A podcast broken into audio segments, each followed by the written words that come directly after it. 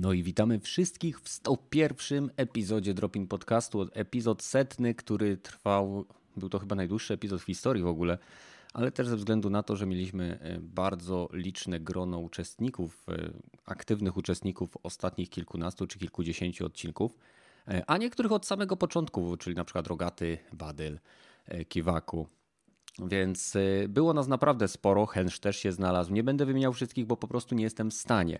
Więc witamy wszystkich. Y, dzisiaj z nami jest. Ok, zepsuł nam się wyświetlak od tego, czekajcie. Jest! Wskoczyły, przepraszam za krzyk, wskoczył Badel, Gragi, Izak, ja, no i oczywiście Rogaty. Cześć panowie. Witamy. Hej. Siema. No i właśnie o to chodzi. Więc jest godzina 21, mamy niedzielę.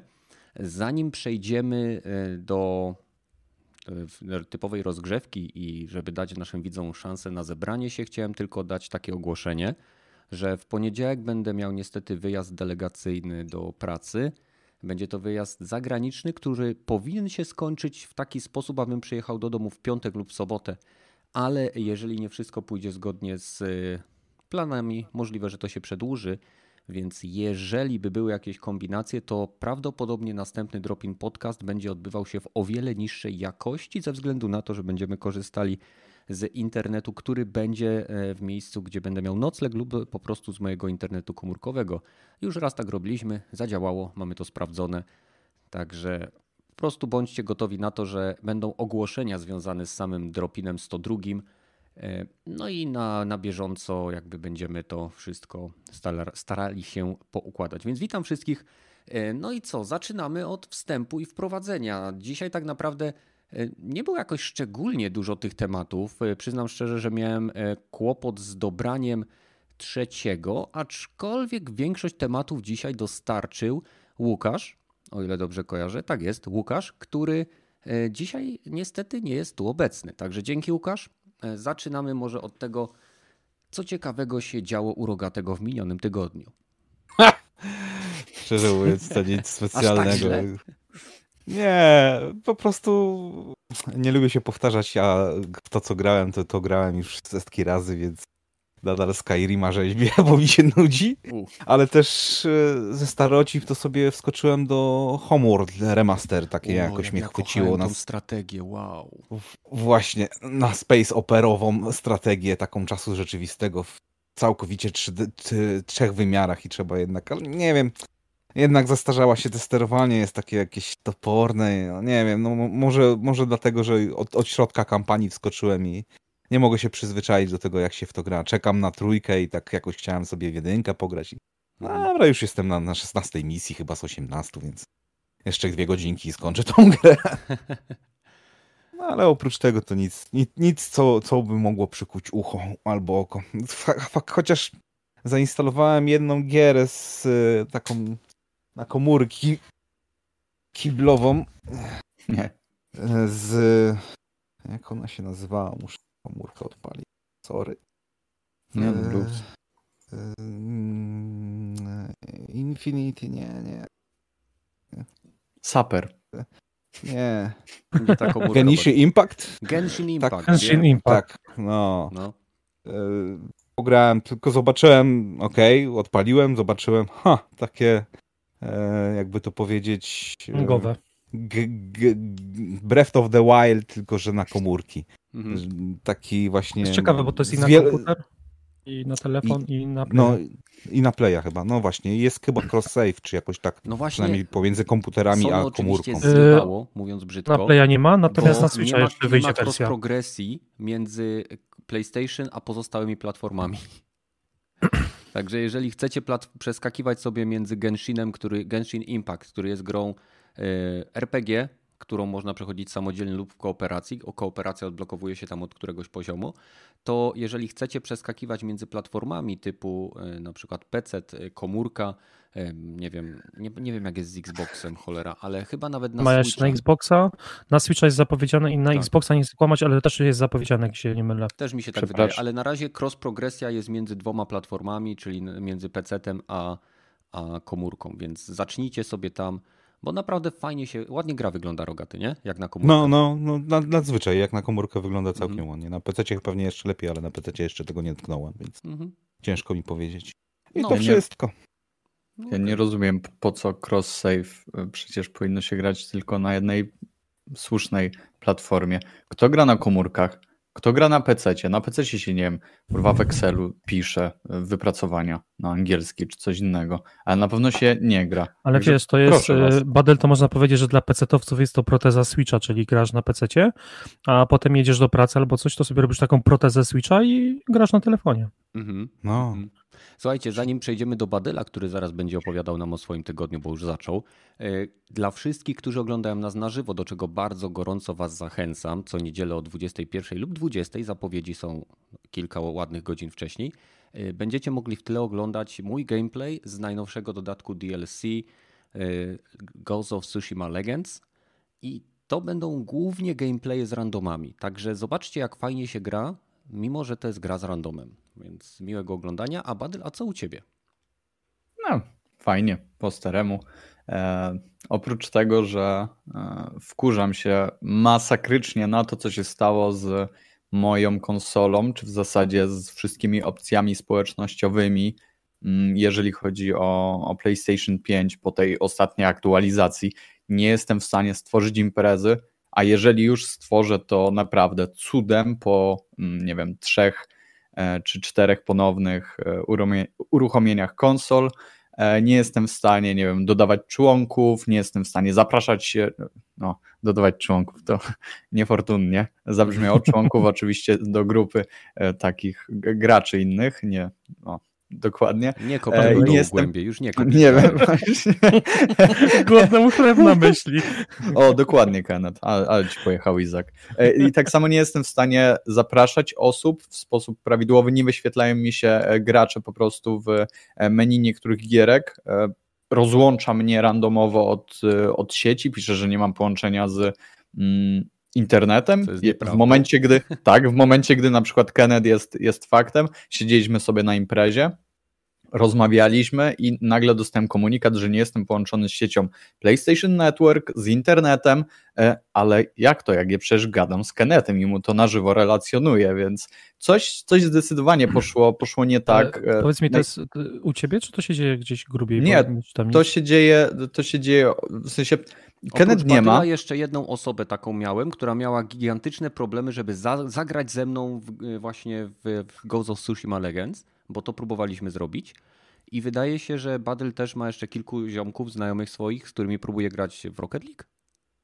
E, tak, Rocket League, e, w Apexie też miałem problemy e, i to u dwóch, dwóch moich znajomych, także no trochę tego jest i, i z tego co mi się wydaje to no tutaj na czacie też pisze e, Kiwaku, że, że, że coś z tą aktualizacją faktycznie poszło nie tak, także e, szkoda, kurde, że na koniec generacji coś takiego e, oczywiście się, się musiał spierdzielić, no bo jest to troszeczkę uciążliwe w momencie, gdy chciałem sobie zagrać dzisiaj z mm, Kenetem właśnie w ten dodatek do Ghost of Tsushima Legends nie, nie było opcji na zagranie, że tak powiem, meczu po meczu. Chyba udało nam się zagrać e, dwa pod rząd, po czym, nie wiem, nas wywaliło i już nie byliśmy w stanie się ponownie. Ale to nie było e, też tak pod powiem... rząd, bo zagraliśmy jeden, ciebie mhm. wywaliło z drużyny, ja musiałem uruchomić ponownie grę, ty musiałeś uruchomić ponownie grę i w którejś z tych, z tych konfiguracji resetowania gier udało nam się połączyć, zagrać drugą misję, a później już nam się nie chciało z tym walczyć. Nie, to jest Ale to coś grubego naprawdę. wygląda, że coś, coś Tak, się tak, tak. To to jest, no tak jak ci mówię, co chwila e, jestem sobie w, w dashboardzie, uruchamiam jakąś, jakąś gierkę i randomowo, w sensie wiesz, tak bez niczego, jestem sobie w menu czy, czy cokolwiek i dostaję nagle informację o tam, nie wiem, braku połączenia z jakimiś serwerami D, DNS i to wiesz, tak totalnie randomowo, nic nie zrobiłem, nic nie przełączałem, jeb, dostaję ten błąd i najlepsze jest to, że nic się po nim nie dzieje. Dostaje informację o błędzie i nic z tego nie wynika. E, więc e, no kurczę, szkoda, że, że tak skopali e, tę końcówkę, w zasadzie ten ostatni miesiąc przed pojawieniem się, się kolejnych konsol. Mam nadzieję, że równie szybko jak się to wszystko popsuło, mm, no to się uda to naprawić, bo nie wydaje się to być jakimś, nie wiem, specjalnie skomplikowanym problemem, tym bardziej, że no kurwa do tej pory wszystko było okay, nie? Więc nie wiem, nie wiem o co chodzi. Wiesz, oni siedzą na infrastrukturze Microsoftu, więc y, muszę Microsoft im tam przypadkiem przełamać parę kabelków. To równie dobrze możesz iść w tym teorią spiskową, że oni to specjalnie nie, no to, zrobili, żebyś ja wiem, że następną śmieję. generację. No to już Okal, na, Okal, Okal napisał tak. już na, na czacie, że, że to specjalnie, żeby przejść już na PS5, ale PS5 są niedostępne, więc y, grali, no, ten, grali w Among Us, nie? I Microsoft robił kabelki. No. no. Okej. Okay. ale fajnie ci się grało, jak graliśmy te dwa mecze? Tak, tak, zdecydowanie. Wiesz co, no, no, ta gra zyskuje jak wszystko, w, że tak powiem, w kopie, zyskuje mm, bardzo Fajnie się podchodzi do tego, jeżeli ma się jednak to połączenie głosowe, e, no bo tutaj można się synchronizować. Dobra, ty bierzesz tamtego, dobra, ja skaczę tutaj z góry, dobra, bierz go szybko, szybko i, i wiesz, no fajnie to po prostu działa. I wydaje mi się, że ta gra, no nie, może nie stworzona, e, ale sprzyja e, takiej mhm. koopowej gierce. Ja chciałem zaznaczyć, że na przykład ten gameplay, który oglądacie teraz, to jest gra z randomowym innym graczem, z którym nie miałem absolutnie żadnej komunikacji głosowej poza wykorzystywaniem e, markerów, które można ustawiać, to od czasu do czasu widzicie, jak celuję z łuku, mogę za pomocą wciśnięcia gałki oznaczyć na przykład cel, który chcę, żeby on zaatakował lub który ja będę atakował. I wszystko, co tutaj widzicie, to jest nasza wspólna koordynacja tylko za pomocą tego prostego systemu, który no absolutnie niczym się y, nie umywa do takich rzeczy, jak są w Apexie. Dokładnie. No. Okej, okay, e, dobra. Gragi. Co u ciebie? Wiesz co, powiem ci tak, z jednej strony no też zacząłem e, Tsushima i mimo, że dopiero zagrałem jakieś dwie misje i też na razie zagrałem z randomami, no to póki co jestem zachwycony, bo mówię, z jednej strony no to jest sama w sobie dalej świetna gra i tam tu wszystkie mechaniki to jest po prostu bomba, e, ale sam klimat jest tu mnie, to jak zrobili tę mapę, bo wiesz, tak naprawdę dalej mamy te same asety, tą samą mapę, ale to jak ona jest teraz wizualnie przedstawiona, e, jak przeciwników e, dopakowali, no ja jestem tym oczarowany. E, I faktycznie praca z randomami póki co nie jest taka skazana na porażkę, póki co naprawdę fajnie się, mimo tej prostej komunikacji, można było tak naprawdę porozumieć bez używania głosu. Więc Mogę zadać pytanie? Tutaj znowu się tryb kooperacyjny mhm. to jest osobny tryb w grze, czy po prostu można całą grę przejść w ko, w, jako w kooperacji? Zupełnie to jest osobny, osobny tryb, który pobierasz. Tak, on 9 giga waży. Y, uruchamia się go z głównego menu lub w dowolnym momencie z menu y, spauzowania gry. Przenosicie Ale to jest jakaś horda, czy to jest po prostu fabuła gdzieś, Wiesz co, gdzieś opowiem indziej? o tym może jak, jak ja będę mówił. Okej, okay, dobra, nie, nie będzie tematu. Bo nie chciałbym zabierać Gragiemu czasu też. Dobra to chyba ja wam nie chcę zabierać czasu, bo ja się potrafię rozgadać. To idź e, no, więc wiesz, no mówię, u mnie Tsushima przede wszystkim, e, a poza tym, no to sobie zacząłem e, odświeżoną mafię i jestem nią oczarowany. E, po prostu, ja mówię, ja grałem w oryginał, no praktycznie na premierę i tak naprawdę okazało się, że mm, pamiętam z niego bardzo niewiele. W sensie ja pamiętam, że na pewno dograłem do wyścigu, ale na pewno tego wyścigu nie, nie ukończyłem. Dopiero teraz za po tych 18 latach e, mi się udało, przy czym też za jakimś chyba dziesiątym podejściem, no jednak mimo wszystko, mimo tego, że jest łatwiejszy ten wyścig, to jednak trzeba było mi chwilę, żebym i się nauczył mapy, e, no i też nauczył się sterowania tym e, wyścigowym samochodem. E, więc tak, no, więc mówię, no, mafia robi naprawdę, to jest taka czuję, że to jest stara gra, ale w takim serio nowoczesnym wydaniu i to, i to robi naprawdę dużą robotę, nie? Mhm, mhm. No dobra. Izak, co u ciebie? O, wiesz co, ostatni tydzień dla mnie stał mocno VR-owo. Hmm. E, grałem sobie oprócz, e, oprócz gier rytmicznych, które tam sobie ogrywam i tak dalej, to totalnie się zakochałem e, w grze In Dead Unchained. To jest taki rogalik, w którym jest się łucznikiem albo kusznikiem, nie wiem jak to tam nazwać. I trzeba przejść genero losowo generowane lochy, tam wiadomo jak to w rogalikach jak, naj jak najdalej. E, nie udało mi się jeszcze tej gry przejść, E, początek był bardzo trudny. Muszę powiedzieć, że otrzymania samego tego łuku w tej pozycji to po prostu w pewnym momencie mnie tak ręce bolały, że po tych trzech godzinach grania na przykład już miałem dość. E, ale gra jest na tyle wciągająca i, i, przyjemna, że, e, że po prostu nie mogę się oderwać i codziennie tam, dopóki mi się quest nie rozładuje, to codziennie gram. Mhm. Także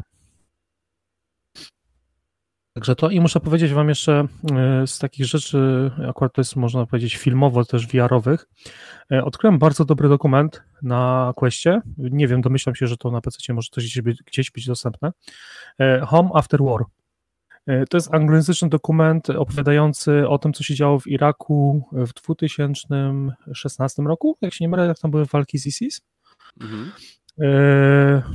To jest ciekawy dokument, ponieważ jest jakby w jednej lokacji wszystko umieszczone i można tu w tej lokacji w miarę dowolnie się przemieszczać.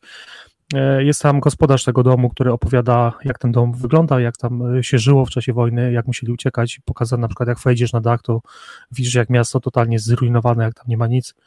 E, są przerywniki filmowe, które tam pokazują i obozy uchodźców, i jakieś tam różne inne rzeczy. E, natomiast jest to taki film, po którym, dokument, po którym się tak strasznie smutno zrobiło, że, że wow. E, jest to jeszcze o tyle ciekawe, że e, jest to fotogrametria, jak się nie mylę. Mhm. Skanowanie I... rzeczywistych obiektów i wprowadzanie tak. do gry. Natomiast jeżeli na przykład dajmy to masz szklankę przy, przy ścianie, więc e, ta, ta szklanka jest wyrenderowana z przodu jako półokrąg, ale ona się później tak gładko z ścianą zlewa. Jak na przykład jesteś, nie wiem, w kuchni, w budynkach, nie wiem, w łazience czy gdzieś tam i, i widzisz te wszystkie wszystkie elementy, których tam trochę jest jednak poukładane gdzieś tam w różnych miejscach, czy coś jest rozwalone i tak dalej, to się tak, tak płynnie zlewa, to to robi takie czasami upiorne wrażenie do tego. Natomiast jest to takie, no, no, no to jest ekstremalnie realistyczne w wysokiej rozdzielczości. Mhm. E, no i naprawdę ten, ten, ten pan, który tam opowiada tą historię i pokazuje, co, to, co tam się działo, to no, naprawdę polecam, e, żeby obejrzeć albo znaleźć to gdzieś, bo to na pewno gdzieś jest to do obejrzenia. Przypomnę tytuł jeszcze raz, Home After War. To jest produkcja od Facebooka, więc. Mhm, mhm. A, Facebooka. A Isaac, mam pytanie do, właśnie do, do, co do Oculusa. Jak ci się podoba wymuszona integracja Oculusa z Facebookiem. Nie podoba mi się i na, dlatego na razie nie przesiadam się na drugą dwójkę, natomiast e, tu działa mi wszystko jeszcze, więc jest ok. Znaczy, to nie jest tyle e, produkcja Facebooka, co e, wyświetla się logo tam jakiegoś producenta plus logo Oculusa, więc no dokładnie kto jest producentem, to nie jestem ci w stanie powiedzieć, ale jest to za darmo dostępne na platformie, więc jak ktoś ma możliwość, to, to polecam obejrzeć. Okej, okay. E, no i oczywiście dziękujemy Kubie, który ostatnio mega aktywnie wspiera nasz kanał. E, dzięki stary za tą stówkę. E, no i cóż, jeśli chodzi o mnie, to tak naprawdę ostatni tydzień bardzo ostro grałem w No Man's Sky z Kiwaku też momentami. Wreszcie znalazłem swo swoją planetę, na której założyłem swoją bazę i na chwilę obecną jestem z niej bardzo zadowolony. E, bo po prostu no jest tam wszystko i zaraz obok mam planetę ze skamielinami, które potrafią po 2 miliony kosztować, więc na razie jestem na etapie zbierania kasy. No a tak naprawdę odkąd wyszły duchy Tsushimy, to gram w tą grę. I nawet jeżeli będziecie chcieli, to wam później będę mógł, bo to, to leci prosto z PlayStation, to co teraz widzicie, więc będę później mógł wam to pokazać. E, ale ta gra wygląda jakby Sucker Punch testował koncepcję tytułu, który mógłby zostać wydany jako samodzielna gra i wydali to w takiej formie DLC, żeby nikt się nie dopierdzielił, że jest tylko 9 misji, e, bo zobaczcie, jak to nienaturalnie wygląda w momencie, kiedy do gry totalnie singleplayerowej ktoś nagle dodaje kooperacyjną grę dla czterech graczy, w której mamy fabulary, fabularyzowane misje kooperacyjne, które wprowadzają fabułę, która prowadzi do rajdu, który będzie wydany za jakiś czas. I ta gra oferuje właśnie, tak jak powiedziałem, dziewięć misji fabularnych, gdzie ten, e, ten bajarz, czy ten, ten gość, który spisuje tę historię Tsushimy, opowiada nam o demonach tej Tsushimy i podstawowej wersji mamy 9 misji, które jak przechodzimy, na końcu każdej misji dostajemy oczywiście nagrodę w postaci losowo wybranego tam ekwipunku o określonych statystykach. Statystyki przypominają to, co się dzieje mniej więcej z Destiny czy każdym innym looterem, ze względu na to, że e, no po prostu mamy jakąś tam arbitralną liczbę przypisaną do ekwipunku i to się jakoś tam sumuje i później daje poziom naszej postaci. I te 9 misji później, jak już je skończymy, możemy przechodzić na poziomach srebrnym i złotym. I co ciekawe, to nie jest tylko podniesienie wytrzymałości przeciwników, że będą zadawali więcej obrażeń, czy będzie ich więcej, ale to wprowadza losowość do każdej misji, modyfikatory, które na przykład wprowadzają nam zupełnie nowe dodatkowe zadania, jak odnalezienie dodatkowych listów, wykorzystanie jakiejś tam energii, którymi, którą nasycamy swój miecz, żeby pokonać przeciwnika szybciej. Jest tego naprawdę bardzo dużo i w chwili obecnej grałem w, to, e, w tę e, trudniejsze misje może z 5-6 razy, z czego 3 razy w jedną i za każdym razem miałem inną kombinację wrogów. To, co tu widzicie, to jest właśnie misja z modyfikatorami. Więc mamy przeciwników, e, którzy na przykład są połączeni taką czerwoną pępowiną i żeby zabić tego przeciwnika, to trzeba też zabić jego bliźniaka, bo w innym wypadku, jeżeli on przeżyje, to ten drugi jest wskrzeszany. Więc tu jest wymagana współpraca graczy. E, jest tego o wiele, wiele więcej. Gra ma nie tylko system lootu bardzo ciekawy, ale także coś w rodzaju craftingu, co pozwala respekować znalezione przedmioty. Co jeszcze ciekawego ma? Tryb hordy, który tutaj się znajduje, to jest y, tryb przetrwania. Stawia przed graczy przed 15 falami przeciwników, gdzie każda z tych fal wprowadza różnego rodzaju modyfikatory e, i oczywiście możemy jeszcze dodatkowo e, dorzucić sobie, przynajmniej w tych misjach trudniejszych, jeszcze dodatkowy jakby bagaż na plecy, wybierając na przykład klątwę, że jeżeli się oddalimy od naszego kumpla, to będziemy dostawali obrażenia. Jeżeli będziemy robili coś innego. No jest tutaj naprawdę zbyt wiele, żeby opowiadać o tym we wstępie, ale jeżeli ktoś tylko ma, ma możliwość i nie ma takich problemów jak Badyl i niektóre osoby, które podniosły sobie firmware konsoli do 8.0, to naprawdę gorąco polecam, bo przyjemność z tej gry jest bardzo, bardzo wysoka. Zwłaszcza jak się już przejdzie całe te 9 misji, zna się fabułę, która, tak jak mówię, wprowadza nam do, nas do rajdu, który będzie wydany za jakiś czas.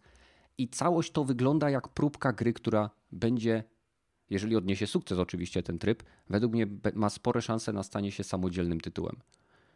Jestem mega zadowolony. No, to w zasadzie u mnie tyle. No Man's Sky i Tsushima.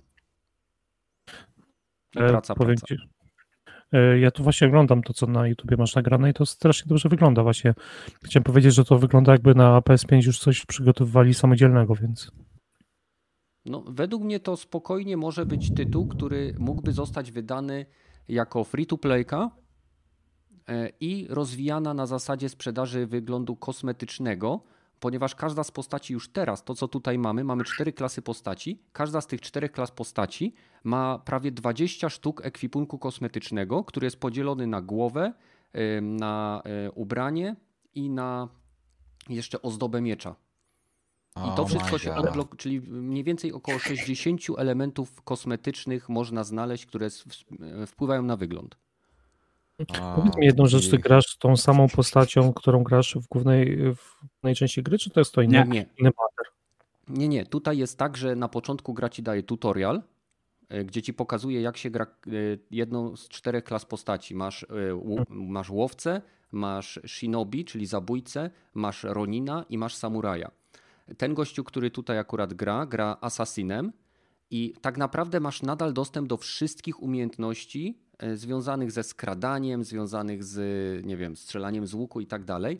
Główne różnice są e, związane z bonusowymi brońmi, które są przeznaczone dla klasy postaci indywidualnie. Czyli na przykład ja zbieram łuki, z których nie może korzystać, nie wiem, Ronin i inne postacie. E, I na przykład mam bonusy do obrażeń właśnie od strzał dystansowych, strzałów w głowę, E, i ulta mam innego niż wszystkie postacie. Każda postać ma swojego unikatowego ulta i unikatową umiejętność klasową. Poza tym wszystkie umiejętności są jak najbardziej. Słyszałem, że Rogaty ma jakieś pytanie. Czyżbyś chciał powiedzieć, że to, to będzie taki looter slasher z mikrotransakcjami kosmetycznymi tylko?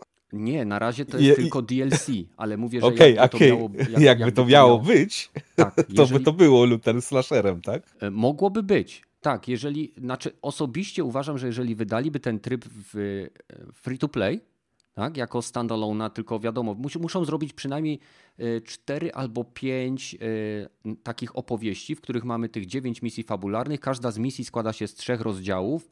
Przejście jednej misji zajmuje od 15 do 30 minut na normalnym poziomie trudności. I w tym momencie, jeżeli by było załóżmy pięć takich opowieści, zakończonych bossem, bo na końcu każdej z tych, no nie, nie, nie, nie każdej, przesadziłem, ale mniej więcej chyba są trzy czy cztery walki z bossami w trakcie całej historii, którą się przechodzi. No i ten zapowiedź tego rajdu, bo tu się ściga jakby taką boginię Io, ona się nazywa i e, no, nikt nie, nie dociera się do niej. Poka pokonuje się jej wszystkich popleczników, przerywa się rytuał i tak dalej i na końcu się rozwala takie mięsistą bramę, taką jak ze Silent Hilla, ze skóry taką, no i wchodzi się tam, no i jest koniec. Więc gdyby to wydali free to play, i sprzedawaliby ubranka dla tych postaci, wiesz? Mówię o, o nie wiem, tak jak tutaj ja mam maskę na oczy, na twarz, te, to takie kółeczko na plecach i strój cały. Gdyby to sprzedawali w pakietach, to ja bym spokojnie był w stanie w tą grę grać, bo wiem, że ludzie by byli tacy, którzy by to kupowali, nie? E, a ja osobiście mógłbym grać w fantastyczną gierkę z, w koopie. Tylko, że właśnie, bo jest jeszcze jedna rzecz. E, tryb kooperacji, te misje się przechodzi w dwie osoby, a tryb hordy gra się w cztery osoby. No i tyle. Hmm. Nie wiem, mam, mam wrażenia, że e, w Assassin's Creed Unity Coop czterech graczy mi się przypomina i to tam tak działało jak chciało. Tylko, że oni tam a... robili z czterech graczy, próbowali, mam wrażenie, zrobić e, fabularny koop, a tutaj hmm. E, tutaj. To co e, jakby gra, można powiedzieć. Tak, to jest na takiej zasadzie, że masz po prostu. Wyobraź sobie trzy zadaniową misję. Pierwsza, pierwsza część musisz wejść, znaleźć obóz i na przykład pokonać szamana. W drugiej części masz podobnie, tylko masz trzech szamanów. W kolejnej części masz jakby kolejną kombinację tego. Tak naprawdę każda misja, którą tutaj masz, jest tutorialem wprowadzającym do zasad panujących w tym świecie bo tutaj pewne rzeczy są zmienione względem Tsushimy. Na przykład y, kunajów się nie podnosi, tylko są na cooldownie, bomby dymne są na cooldownie. Jest więcej takich elementów, które widać, że zostały przemyślane pod względem y, takiego systemu gry, który jest zbliżony do tego, co można znaleźć na przykład w Destiny. Że granaty są na cooldownie na przykład, nie? Chyba mm -hmm. są, o ile dobrze pamiętam. Nieważne. Ale na razie można powiedzieć, że zrobili lepiej niż e, CD Projekt, ponieważ wypuścili multi, które nie ma mikrotransakcji. No, CD Projekt jeszcze nie wypuścił multi, nie wypuścił grę. E, nie, nie. CD Projekt mówi o cyberpunku. Cyberpunk jest zapowiedziany i już zapowiedziane są mikrotransakcje w, w trybie. Powiem ci szczerze, że na, e, na chwilę obecną CD Projekt nadal ma takie moje zaufanie, że jeżeli nie no. powiedzieli, no. że to będą uczciwe, to ja im na chwilę obecną ufam. Tylko e, CD Projekt zapowiedział, że to będzie multiplayer jako dodatek do gry? Nie, to będzie podobno zupełnie coś osobnego nad czym. Coś na takiej Czyli... zasadzie jak w The Last of Us niby pracują nad multikiem. Okej, okay, ale e, to nie jest powiedziane, że to będzie dodatek do gry, że musisz kupić grę. Może to być wydane w formie free to play na przykład Może. i tutaj już. E, Albo jako produkt, za który będziesz musiał jeszcze raz zapłacić. Tak, dokładnie, ale tutaj e... no, za dużo nie wiemy, żeby się wypowiadać i już oceniać, mhm. że tak powiem, CD Projekt. Tak, dlatego tutaj myślę, że na razie nie ma o czym rozmawiać, nie? Mhm. No. Mi się wydaje, że w chwili obecnej jedyna gra, do której mogę porównać ten tytuł, czekajcie, bo akurat się skończyło. Weźmiemy jakąś inną misję. E, akurat się skoń, skończyło, puściłem kolejną. Więc mi się wydaje, że to, do czego można to najbardziej porównać, i wydaje mi się, że e, porównanie jest całkiem ok, to jest Godfall. Tylko z tym, w tym kontekście, że w, w, tym, w tym, co tutaj pokazuje i tym, co pokazał Godfall, to w chwili obecnej e, Godfall, jakby to wyszło, to Godfall będzie zjedzony na śniadanie. Bo tu mamy o wiele ciekawszy setup, a nie jakieś zordony w kształcie kotków, y, ćm i innych rzeczy. Ja wiem, że to na japońskim rynku pewnie się sprzeda, bo Power Rangers i tak dalej, ale ja osobiście, jak patrzę na, na te elementy z Godfalla, to tylko mam, y, mam taką prośbę, żeby dali mi możliwość ściągnięcia tego hełmu. Niech przynajmniej widzę ludzką głowę. No, mm. Nie wiem, no tak jak, dobra, bo się rozgadałem zupełnie niepotrzebnie. E, jak będziecie mieli jakieś pytania, słuchajcie, zarówno z czatu, jak i wy odnośnie tego, bo w chwili obecnej mam już odblokowane trzy postacie, bo no, jeszcze jedna rzecz. No, w momencie, kiedy przejdziemy tutorial, możemy wybrać jedną z czterech klas postaci i gramy nią, odblokowując później kolejne trzy. E, ja mam teraz poziom 16 chyba moim, moim łowcom i mam odblokowanego też e, dwie inne, czyli to będzie w przypadku mnie to jest Assassin i Ronin. I co ciekawe, nie trzeba grindować tych drugich postaci, ponieważ część ekwipunku, który jest wyznacznikiem potęgi naszej postaci, można założyć już na odblokowane, więc nie ma tutaj takiego regrindu jak w niektórych grach, gdzie odblokowując kolejną klasę musimy, że tak powiem, od zera jechać i wszystko zrobić. No. I tym samym, i tym samym e, przechodzimy do pierwszego tematu. Pierwszego tematu, którym jest oczywiście pokazany przez Sony, no i Microsoft, ponieważ zostało zniesione embargo, więc y, interfejs obu konsol nadchodzącej generacji. Kto chce pierwszy poopowiadać? E, Cisza. Ja mogę, bo ja mam mało do powiedzenia. E, mi się na przykład interfejs... To Izak, proszę. Trzy okay, zdania e, Interfejs PlayStation 5 mi się bardzo podoba, te zaokrąglenia to do mnie przemawia. Co do interfejsu Microsoftu, Tyle razy już się zmienił w tej generacji, że ciężko mi cokolwiek powiedzieć. Nie przywiązywałbym się do niego zanadto. Mhm. Wszystko. Mhm. Ja w sumie mógłbym powiedzieć to samo, ale, yy, tylko że jest, ja na przykład mam parę pytań, jeżeli chodzi o, o ten interfejs, bo ale który? Fakt, Microsoftu czy Sony? Playak. Mhm. Pamiętaj, że Xboxów nie uznaje. no, także wiesz, e, mówię, dla mnie interfejs jest fajny, przyjemny, może delikatnie jest trochę tam za dużo bałaganu, troszkę uważam, że fajnie by było przykład jakby te ikonki były ciutkę mniejsze, ale tak to jest bardzo fajnie, tylko że zastanawiam się właśnie, to co powiedziałem, mamy jedno pytanie do Sony, E, bo zapowiedzieli, że będzie można sobie z poziomu um, konsoli, w sensie tego interfejsu, od razu przejść do PlayStation Store, co mnie bardzo um, ciekawi i bardzo to propsuje.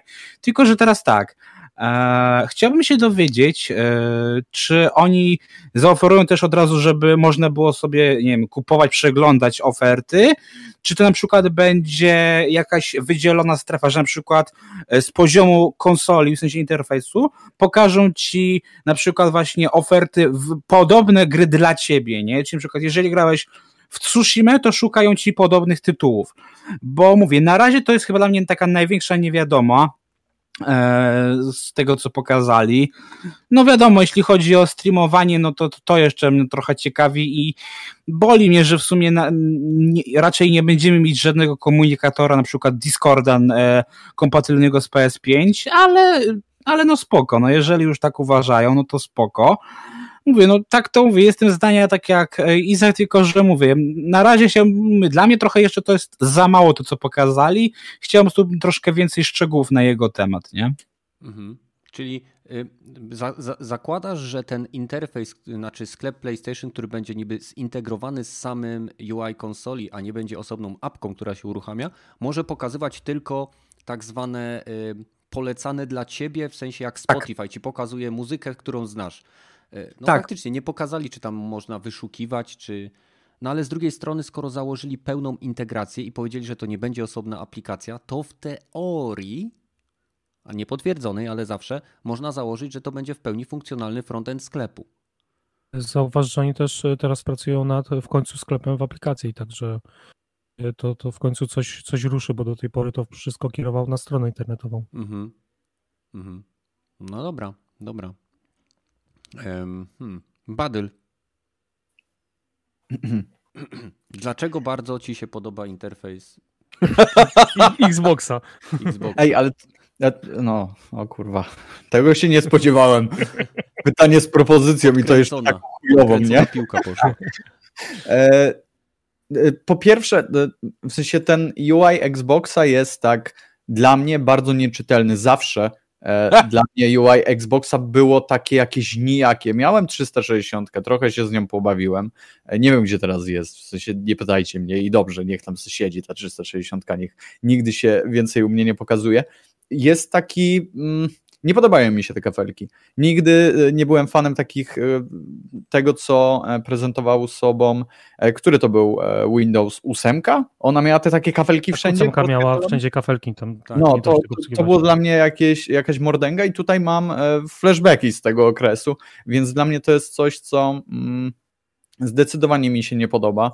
E, no tutaj przy okazji, e, nie wiem, ja oglądałem sobie pokaz tego e, UI, nie wiem czy był ogólnie dostępny tylko jeden. Oglądałem z GameSpota na kanale GameSpot ten, Ale ten pokaz. o Sonce czy o Xie? Oj, o Xie. Nie, to X był dostępny też na wielu innych kanałach, bo jak w momencie jak ściągnęli embargo, to każdy kanał, który wcześniej testował Xboxa, mógł już swobodnie mówić o w zasadzie większości elementów, które które tam okay. jakby są, nie? Okej, okay. dla mnie troszkę, nie wiem, mało czytelny, ale no tak jak mówię, może być to spowodowane tym, że e, od 360 się odbiłem, nie jestem fanem czegoś takiego i po prostu no, nie siedzę w tym, e, w tym ekosystemie. Komuś to może odpowiadać. Fajnie ja mam... było pokazane e, to, jak się przełącza to trochę między tym quick resume.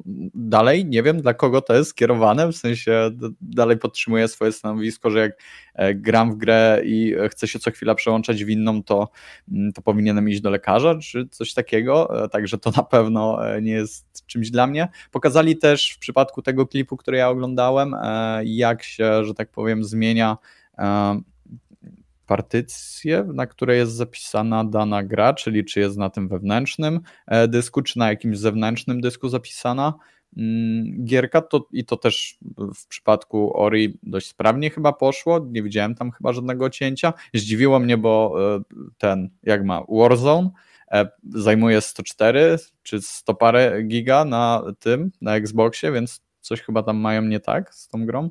E, w każdym razie spoko, dużo ustawień, dużo możliwości kustomizacji pada tak samo mamy. Możemy sobie mapować tego pada jak chcemy. To jest coś, co mm, na dobrą na sprawę. Okej, okay, ale wiesz, mówię, że, że tutaj to Tylko widziałem jest Dobrze, bardzo dobrze. Trzeba mówić o lepszych Zastanawiam rzeczach. czy to nie były opcje po prostu pod Pro Controller, który może był, znaczy ten y, pad. Możliwe, Pro możliwe, ale jeżeli coś takiego by się pojawiało w, nie wiem, możliwość tam mapowania pod jakiejś aplikacji czy, czy, czy cokolwiek innego, to to jest spoko. E, masz możliwość e, zmieniania sobie rozdziałki, inne, że tak powiem, e, pierdzielenie, jeżeli chodzi o częstotliwość wyświetlanych klatek spoko mi się wydaje. Jak na razie, ale... jeszcze wejdę w sorry, że wchodzę, wchodzę w słowo, ale Microsoft e, tam e, podobno jeszcze na razie ten interfejs jest renderowany tylko Full HD, więc... Tak, ale to jest, y, oni też to zaznaczyli, że to nie jest jeszcze ostateczna wersja y, interfejsu. Produkcyjna, tak. Nawet, nawet testerzy, którzy y, robili ten preview Xboxa, dostali informację, że sama konsola, która im została dostarczona, nie jest jeszcze ostateczną wersją e, e, jakby handlową, ale tylko pod względem oprogramowania. Nie hardware'owym, nie pudełka, nie ilości śrubek, nie ilości portów, tylko mhm. wersji oprogramowania. Więc ja chciałem, ja chciałem jeszcze, jak już jestem przy głosie, odnieść się do tego, co powiedzieliście a propos e, tych aplikacji, których nie było widać na mm, Boże pokazie e, UI w przypadku PlayStation, tak? E, może po prostu zostaną dodane później. Ja nie pamiętam, że żebym aplikacji? Discord Mówiliście o Discordzie? Bodajże? A, nie, bo ona ma. E, no nie, no nigdy nie było Discorda na Sonce. Tak, ale mówię, że nie był, wiem. Ale... Ja na początku, jak miałem e, PS3 bodajże, to w sklepie też chyba nie miałem od razu dostępnego e, Netflixa chociażby. Mhm. To się pojawiło dopiero z czasem, więc no tutaj nie był, nie patrzyłbym na to aż tak sceptycznie, jeżeli o to chodzi, bo no umówmy się, wszystko można dodać, tylko zależy od e, chęci, e, które PlayStation ma, ale na swój sposób. Okej, okay, okej. Okay. E, nie wiem, czy mam od razu mówić o interfejsie PlayStation 5, czy, czy ktoś chce mnie zjechać z góry na dół? jeszcze? No to mów. Nie. E, chciałem powiedzieć, że tutaj zupełnie inaczej na to patrzę. Też mamy kafelki, ale tutaj mamy.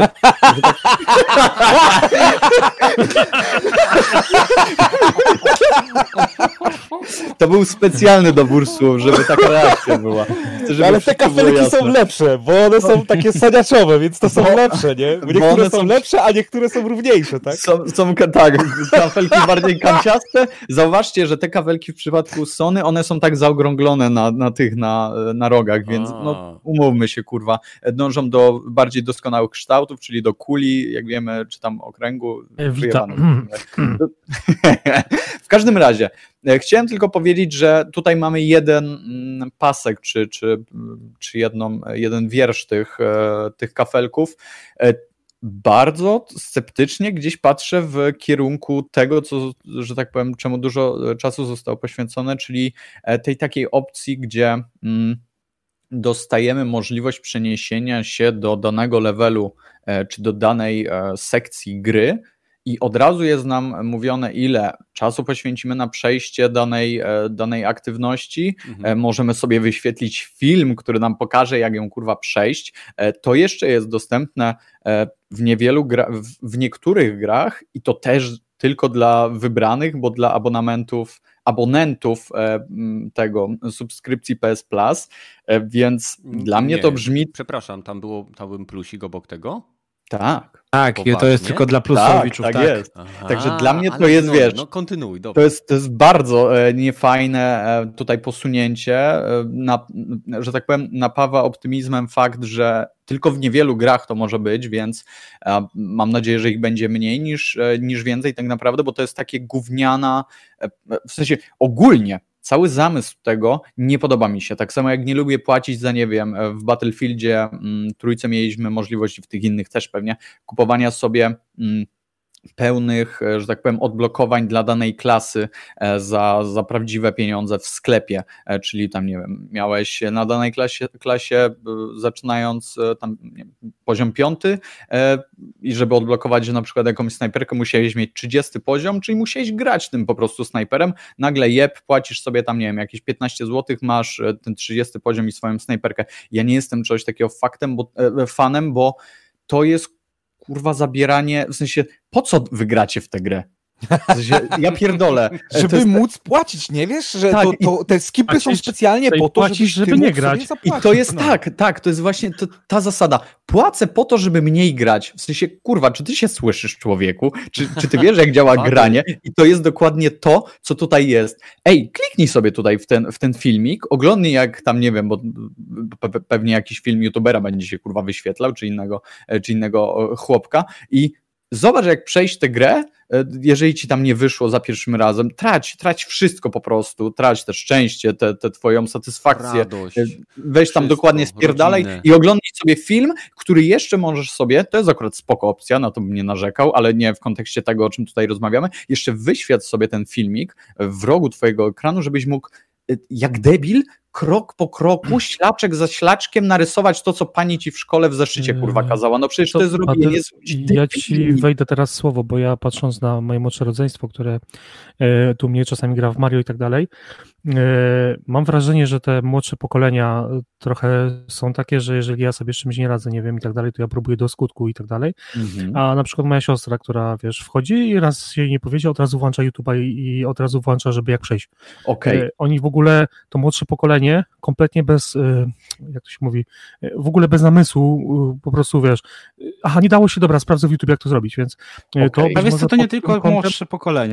Pod tym kątem to być może tak, wiesz, my się śmiemy z tej funkcji, ale to może być jedna z bardziej wykorzystywanych funkcji wbrew pozorom. Okej, okay, Izak, ale tutaj tak. powiedziałeś o bardzo ważnej rzeczy, powiedziałeś o dzieciakach, którym, e, że tak powiem, przejście czegoś, co jest trudne, jest ułatwiane poprzez właśnie tam jakiś filmik na YouTubie, co też wymaga jakiegoś, e, jakiegoś trudu, no bo musisz, nie wiem, znaleźć ten filmik, to sram to, wam to i tak dalej. W sensie musisz się bardziej natrudzić. Tutaj wystarczy, że klikniesz kurwa nie umiem, czy coś. A wyobraź sobie, że takie dziecko nauczone przechodzenia gier w ten sposób, no bo to jest gdzieś e, w moim, w moim e, mniemaniu takie uczenie, jak być debilem, jak, jak, że tak powiem, nie móc sobie poradzić. Albo jak sobie ułatwiać życie, po prostu. Ale Dobra, Graki, ale to nie, nie na tym. Bo. Chciałbym teraz tutaj rzucić troszeczkę kontrę Badylowi, który zawsze no, broni lootboxów w Apexie. E, tak. To ci odpowiem, stary, jak nie chcesz z tego korzystać, to nie korzystaj. Nikt ci nie Właśnie. każe tego robić. Okej, okay. dobra, ale w momencie, gdy. A wiem, że ktoś daje opcję, tak? Jak zakup lootboxa. Tak, to jest spoko, e, tylko żeby zakupić sobie e, lootboxa, e, to wydaje mi się nie. Troszeczkę inny mechanizm. E, no tak, tak bo nie masz, nie masz, y, musisz mieć plusa, więc masz stały abonament za to. Ale e, chodzi mi o to, że to są rzeczy opcjonalne i mhm. jeżeli ktoś, y, jasne, że pewnie część dzieciaków będzie tego używała, ale jeżeli nie będzie używała tego y, z interfejsu konsoli, to tak jak y, mówił tutaj ktoś, to sobie znajdzie to normalnie na YouTube y, w internecie. Na komórce se puści i oprze na kolanie. I tak naprawdę y, różnica jest taka, że Sony znalazło jakiś moment, żeby to zmonetyzować, żeby właśnie o. tych ludzi, którzy i tak już idą tą ścieżką, zagrania raz, nie idzie mi, szukam rozwiązania, żeby po prostu wyciągnąć z nich kasę. Aczkolwiek no z punktu sobie. widzenia jakby samego użytkownika jest to zajebiste rozwiązanie, bo nie każdy jest y, na przykład tak dobry y, w gry, żeby zczaić, że nie wiem, y, że wystarczy, żeby unik zrobić kółko i w kierunku, a nie, nie na przykład dwie, dwa przyciski naraz naciskać, nie? Po, powiem wam tak, że w momencie, gdy ja bym zobaczył coś takiego przy Sekiro, w momencie, gdy e, to by mi zostało, że tak powiem, nie wiem, dostaję w pierdol od jakiegoś bossa po raz dziesiąty, nie? Mhm. E, wychodzę sobie do dashboardu i widzę tę opcję. W sensie to jest, to jest kwestia kliknięcia jednego przycisku. Mhm. Ta gra zupełnie inaczej jest przeze mnie postrzegana w momencie, gdy ja mogę po tej dziesiątej próbie, jasne, tutaj za chwilę powiedzieć, no ale po chuj to klikasz. No okej, okay, ale w momencie, gdy człowiek jest sfrustrowany i mhm. tak maksymalnie jest sfrustrowany, to Łatwiej mu jest kliknąć ten jeden przycisk, wejść sobie do dashboardu, kliknąć tak, pokaż mi to, zrobię dokładnie to samo. E, okej, okay, nie widziałem tego, nie wiedziałem, że to mogę zrobić z tym bossem i tak dalej, i tak dalej. Niż, e, w sensie łatwiej jest kliknąć ten jeden przycisk w konsoli, niż wziąć telefon, wpisać i tak dalej. To, to zajmuje troszeczkę czasu. Ja nie mówię, że to jest granica nie do pokonania, ale po prostu mówię, że jest to trudniejsze i pod wpływem jednego impulsu, czyli tej śmierci, mhm. prędzej jesteś w stanie wykonać akcję wyjście do dashboardu, kliknięcie jednego przycisku niż wzięcie telefonu, odpalenie YouTube'a, bbbb. No nie, no I... wtedy zazwyczaj ja w Sekiro po prostu odrzuc, odkładałem pada i miałem tą grę w dupie. Poza, poza tym no. wiem, że Sekiro to jest ekstremalny przykład, ale choćbyś nie wiem ile filmików obejrzał, jak nie umiesz parować w Sekiro, to możesz oglądać sobie 10 filmików na ekranie PlayStation 5 przyczepić i to ci nie pomoże przejść bossa. Tak. Poza tym tutaj chciałbym jedną rzecz zauważyć, którą zauważył Kiwako i serdecznie pozdrowienia dla niego. Aha. E, prawdopodobnie e, zauważcie to, że e, ta funkcja była pokazana tylko na Sackboyu. Co to oznacza? Że najprawdopodobniej będzie ta funkcja wykorzystywana tylko w grach Sony i będzie prawdopodobnie wykorzystana tylko do um, funkcji znajdowana znajdziek, takich jak na przykład mieliśmy w Uncharted, gdzie naprawdę trzeba było czasami się w chuj natrudzić za przeproszeniem, żeby znaleźć daną e, monetę czy inną pierdołę. I faktycznie, jeżeli chcesz lizać na przykład e, daną e, grę do końca, to ta opcja będzie naprawdę super pomocna. Mhm. Ja uważam, że jak najbardziej to też mówię, nie ograniczymy to tylko do dzieciaków, bo dlatego, mm, wiesz, my patrzymy na to, E, z punktu widzenia takich hardcore graczy, którzy faktycznie swoje przegrali e, i nie poddają się tak łatwo, e, ale są takie osoby, które nie są, bardziej są, są casualowymi graczami i no wiesz, my też mamy przykład... doświadczenie w grach, więc wiemy co... Tak, to jest też prawda, ale też mówię, na przykład nie każdy na przykład może być dobry w dany gatunek. Ja na przykład nie jestem dobry w platformówkach, jest, nie jestem dobry w solsach, więc na przykład jeżeli ja odpaliłbym takiego Crasha Bandicoota i mnie szlak trafia, że nie mogę, e, nie wiem, przeskoczyć jakiejś planszy, bo się okazuje, że na moście, żeby przejść mosty, ja muszę wskoczyć na linkę, Owszem, to jest coś, co ja sobie mogę znaleźć na YouTubie i oczywiście e, patrząc na to, że mogę to znaleźć za darmo versus zapłacić za to, za oficjalny poradnik, to to wiadomo, że wezmę sobie ten, ogarnę, e, ale wiesz, to jest inaczej, jak jeszcze też e, płacisz za to, że ci mówi to twórca, który to wymyślił, więc to też jednak jest taka e, płatność, że wiesz, tu masz takie nawet, nawet jeżeli powiedzmy masz problem, e, nawet nie masz tego problemu, żeby się domyślić o co chodziło, to jednak wiesz, sam fakt, gdzie ci sam twórca mówi, jak projektował dany poziom i co tu trzeba zrobić, żeby go ukończyć, to jest zajebista sama w sobie, nie? Tylko teraz wiesz, pytanie, czy um, te takie opcje będą tylko w języku angielskim, czy też polskim, bo e, ja na przykład sobie nie wyobrażam, żeby mm, pol, e, dla polskich graczy e, były poradniki tylko po angielsku, bo dla mnie to wtedy to, to traci sens, bo albo na przykład, e, jak na przykład byś miał Tsushima tylko po japońsku. Bez sensu.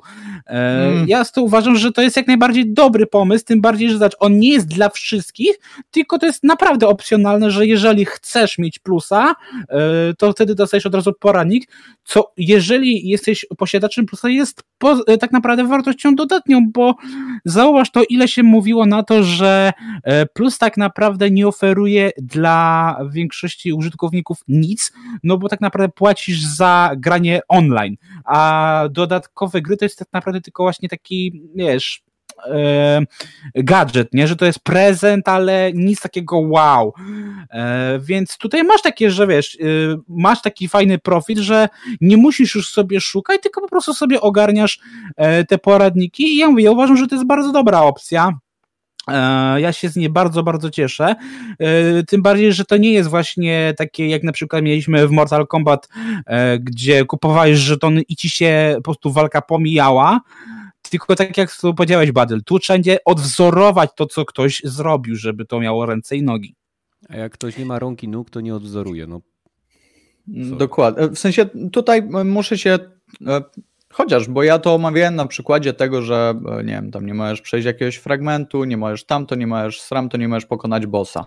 E, więc tutaj dla mnie dalej stanowisko jest to samo. Jeżeli nie potrafisz czegoś przejść e, i nie wiem, nie możesz znaleźć na coś sposobu, no to dla mnie, nie wiem, pograj dłużej i tak dalej. To, co przy Sekiro na przykład powiedziałem. Ale jeżeli mowa tutaj o znajdźkach, co i tak dla mnie, jeżeli deweloper wie, że ej, kurczę, trochę jednak ukryłem tę znajdźkę za bardzo, to może dodać jakieś ułatwienia e, przy, nie wiem, po przejściu gry, dostajesz możliwość e, wyekwipowania w któryś Uncharted tak było, że dostajesz możliwość wyekwipowania jakiegoś e, takiego pikacza, który ci pika w momencie, gdy jesteś blisko skarbu, wiesz, że masz przeczesać daną, daną okolicę, ale w przypadku tych znajdziek jak najbardziej może to być gdzieś uzasadnione, w przypadku jeżeli faktycznie nie chcesz tracić czasu i nie ma też ułatwień z samej, z samej gierki na poziomie tam, nie wiem, menu czy, czy, czy czegoś, czy możliwości włączenia, to tutaj możecie mieć e, rację, bo, no okay. bo faktycznie trochę tak jest. Zostawmy może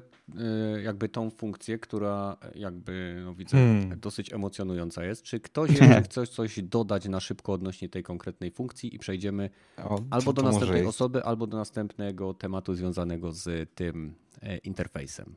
To ja chyba dorzucę, bo tam jeżeli E, ja tam widzę zawsze wszystko z takiej mrocznej wersji świata i niestety, jeżeli ta smuta. funkcja by... No, może trochę. E, e, mam nadzieję, że to nie będzie film instruktażowy. E, ja bym po prostu to zrobił tak, że dzięki tej opcji uzyskasz customozową taką odpowiedź na twoje zadane pytania, w które grze są specjalnie tylko i wyłącznie dla ciebie. Że będą znajdźki, które będą rozrzucane na mapie do, tylko dla ciebie, tak jakby, i nie będziesz mógł tego znaleźć na internecie, ale jeżeli poprosisz o pomoc Sony, bam, już masz A, to na mapie wiem, zaznaczone. To ma szansę w grach, które są online. No, ma szansę, to, to ma szansę, które są w online, ale na przykład och, chyba nie jestem Tylko, pewien na 100%, ale ewidentnie z YouTube'a. W momencie, kiedy tak, tak. było włączane, to musiałby być ten filmik prywatny albo z, tylko z linkiem jakimś takim. Bo no, pamiętajcie, a, a że są całe kanały, które y, jakby żyją, ich, ich y, jakby głównym sposobem tworzenia kontentu jest tworzenie poradników do znajdowania właśnie E, różnego rodzaju znajdziek. Sam przyznam szczerze, korzystałem z jednego z takich kanałów przy.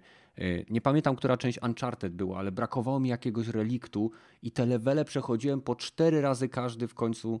W końcu pokazał mi gościu, że wystarczyło pójść za jakąś skałę, spojrzeć w prawo i w dół i to tam kurde leżało. No właśnie. Łaziłem a... obok tego 50 razy, nie?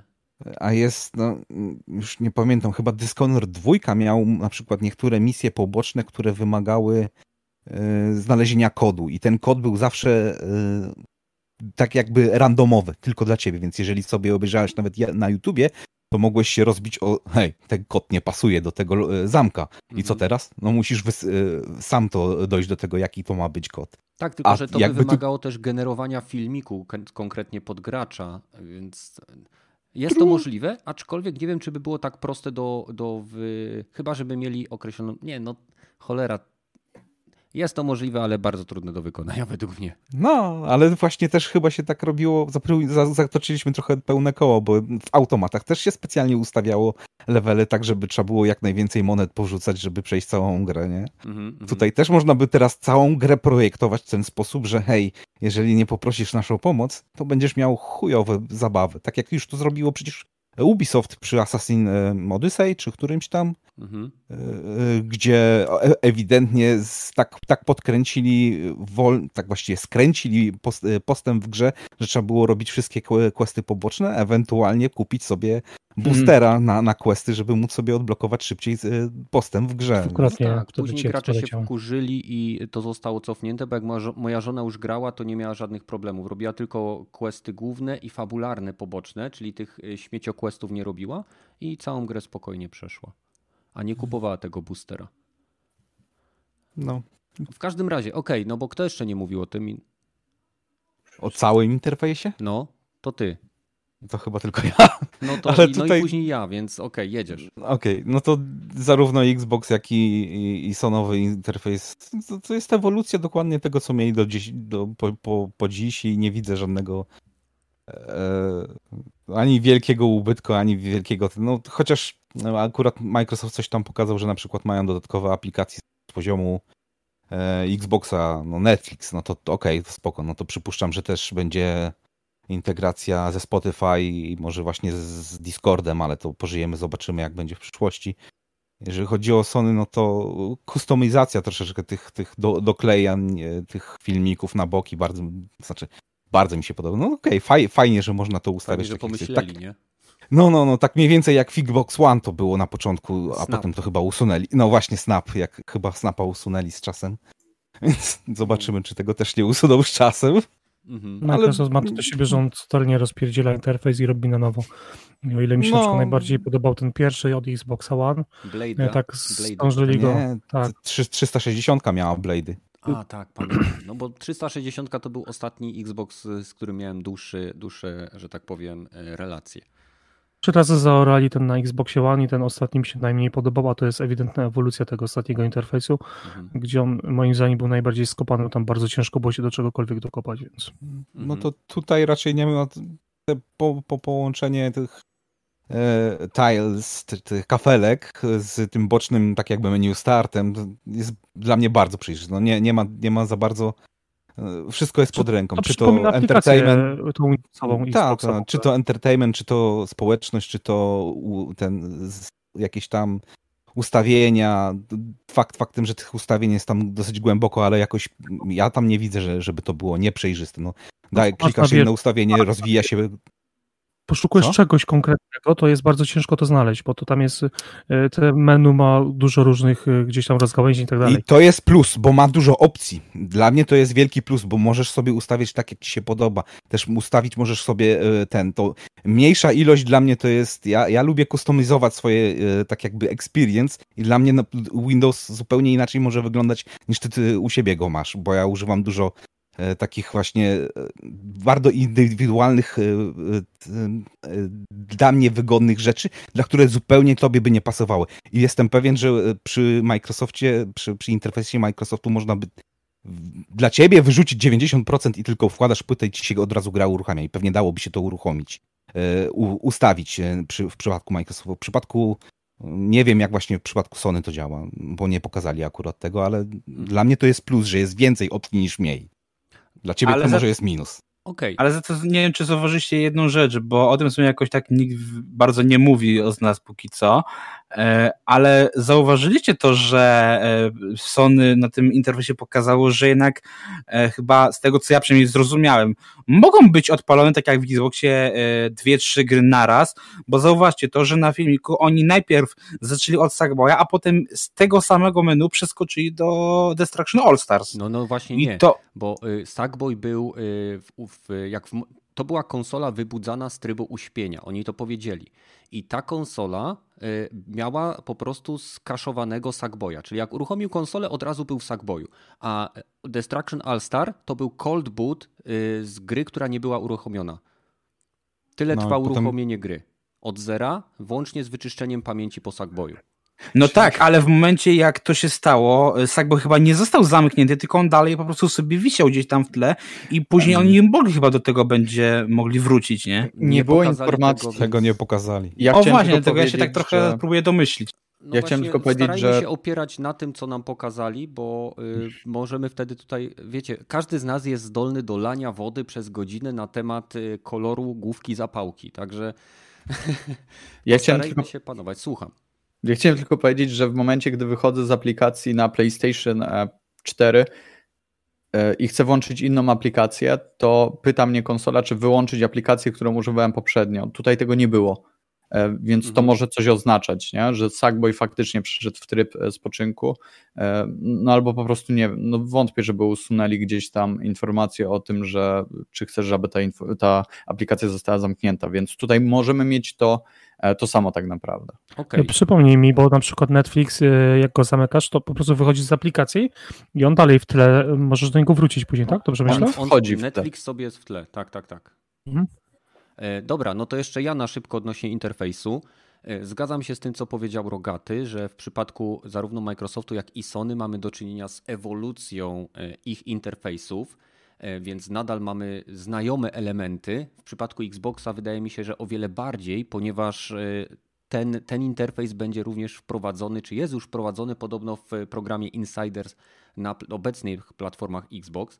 W przypadku Sony również mamy znajome elementy, tak? Tylko różnica jest taka między Sony i Microsoftem, że Sony praktycznie w każdy element interfejsu pcha różnego rodzaju opcje społecznościowe. Czy im się to odbije czkawką, bo pamiętajcie, że wszystkie rzeczy społecznościowe muszą być buforowane z netu. Jeżeli ktoś, jeżeli ktoś spróbowałby wejść teraz w zakładkę e, na, na konsoli, w jakąś zakładkę, która musi pobrać dane z sieci, to to, jak szybko będzie działał ten element interfejsu, będzie uzależnione od tego, jak szybko konsola będzie w stanie zbuforować i wyświetlić te dane. Więc podobno Digital Foundry twierdziło, bo e, teraz Sony przynajmniej dało Digital Foundry dostęp do tego interfejsu, zanim puściło e, ten materiał do sieci, w przeciwieństwie do teardownu.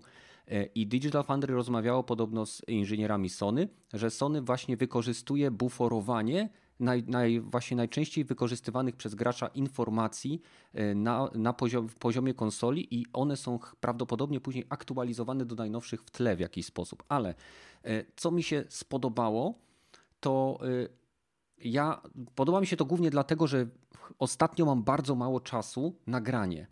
I te elementy, które Badylowi się nie podobają, czyli na przykład pokazanie, oni to określili, zindywidualizowany szacunek czasu przejścia danej, e, danej aktywności na podstawie tego, jak ja gram, nie jak inni grają. Chociaż pewnie to jest jakoś uśredniane. To mi się podoba. Bo jasne, e, nie można tego pewnie będzie zobaczyć zawsze, tylko już w rozpoczętych aktywnościach, e, bo to oni też tam powiedzieli, że przenieść można się bezpośrednio do fragmentu gry, który już odwiedziliśmy, lub do fragmentu, na który po prostu twórca gry pozwoli. To nie jest tak, że możemy sobie do dowolnej misji skoczyć, o ile tego na to nie pozwala jakby no, sama gra. Więc to mi się podoba. E, te kafle, kurczę, no nie wiem, no musiałbym to zobaczyć w akcji, bo w chwili obecnej sam Sackboy nie jest tytułem, który mnie interesuje i to, co tam pokazali e, jest takie jest pokazem tego, co ten interfejs może, to nie znaczy, że Chciałbym mieć opcję, o, wyłączenia na przykład pewnych rzeczy. Czyli chciałbym mieć możliwość wyłączenia pokazywania mi czasu aktywności, jeżeli nie chcę tego. Bo na przykład y, chcę być zaskoczony. Tak? Chcę, chcę się pobawić, nie, nie myśląc, że to będzie trwało 10 minut, czy na przykład 3 godziny, czy 5 godzin. Chciałbym, żebyśmy mieli, tak jak Rogaty powiedział, możliwość kustomizacji pewnych opcji informacyjnych, które się tam pojawią. Y, z innych rzeczy związanych z interfejsem Xboxa widziałem dwa materiały, w których y, testerzy właśnie narzekali na to, że jest masa opcji, które są bardzo pochowane. Y, żeby do nich dojść, trzeba było przejść przez ileś podmenu, które w ich opinii były po prostu niepotrzebnymi piętrami, przez które trzeba było przeskoczyć, że można to było zgrupować jakoś inaczej, ale to jest zawsze indywidualna opinia osoby, która to testuje. Dobra, y, I tyle, jeżeli chodzi o interfejsy. W chwili obecnej wiemy, że Xbox będzie miał jeszcze rewizję tego interfejsu, będą pewnie drobne zmiany. Sony również nie pokazało wszystkich opcji, nie pokazało właśnie zakładki media. Tam teraz mamy osobną zakładkę, w której są wszystkie e, aplikacje medialne. Na chwilę obecną interfejs Sony działa w 4K w 60 klatkach ze wsparciem dla HDR-u cały czas. W przypadku Microsoftu zakładam, że będzie to dokładnie tak samo wyglądało, bo w chwili obecnej interfejs działa na Series X w 120 klatkach bez HDR-u, ale z Full HD.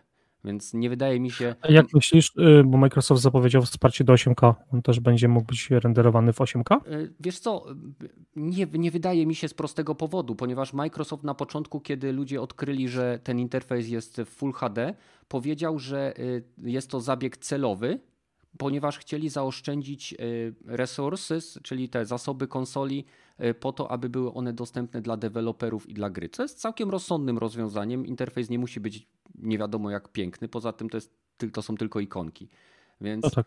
E, nie wiem, wydaje mi się, że robienie ikonek 8K byłoby już lekką przesadą i marnowaniem, faktycznie marnowaniem no, te, tych zasobów.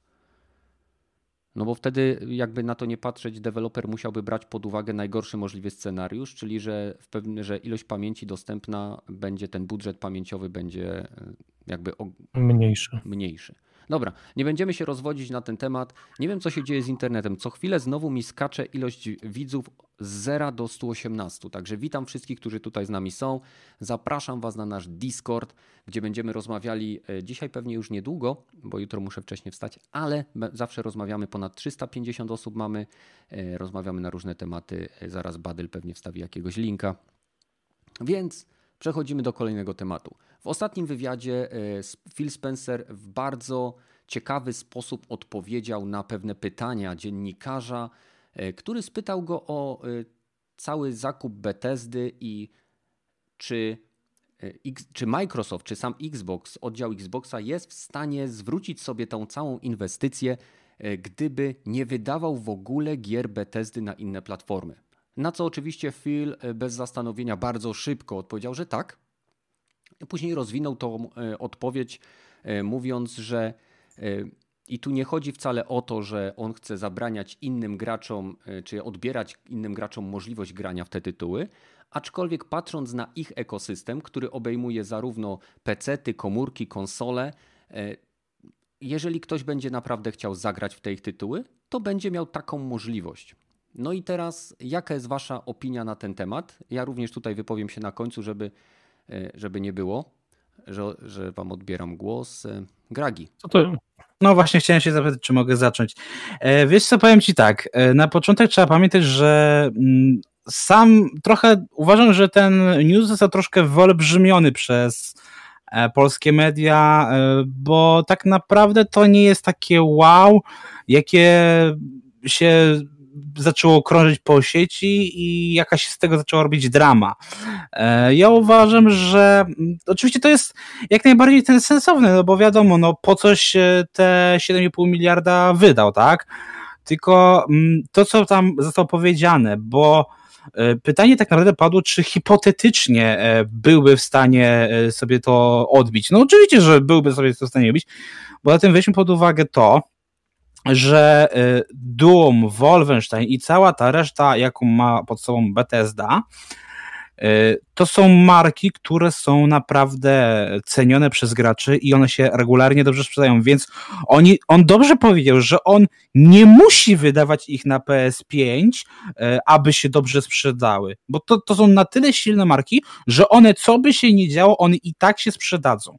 E, z punktu widzenia Game Passa myślę, że po prostu może sobie, tak jak było teraz e, z nową Jakuzą, po prostu zainwestować w to, że może mieć na przykład miesiąc w Game Passie na wyłączność, e, to wtedy ma to jak najbardziej sens, nie? Ale e, nie sądzę, żeby, bo sam zresztą Spencer właśnie też powiedział, on nie chce odbierać graczom e, właśnie możliwości grania na innych platformach, tylko po prostu chce, że skoro już mamy Xboxa i Game Passa, no to czemu miałbyś chcieć grać na innych? I ja mówię, dlatego uważam, że mówię, tutaj nie ma co z tego robić takiego szumu, jaki się troszkę zrobił, bo mówię, tutaj bardziej chodzi o to, że to są tak silne marki, że one nawet jakbyś jej nie dał do Game Passa, tylko e, na premierę oczywiście, tylko na przykład za pół roku, to i tak się sprzedadzą, bo to są po prostu tak cenione marki. No mówię, mm, kto z was nie kupiłby nowych Elder Scrollsów, gdyby one się nie ukazały na PlayStation?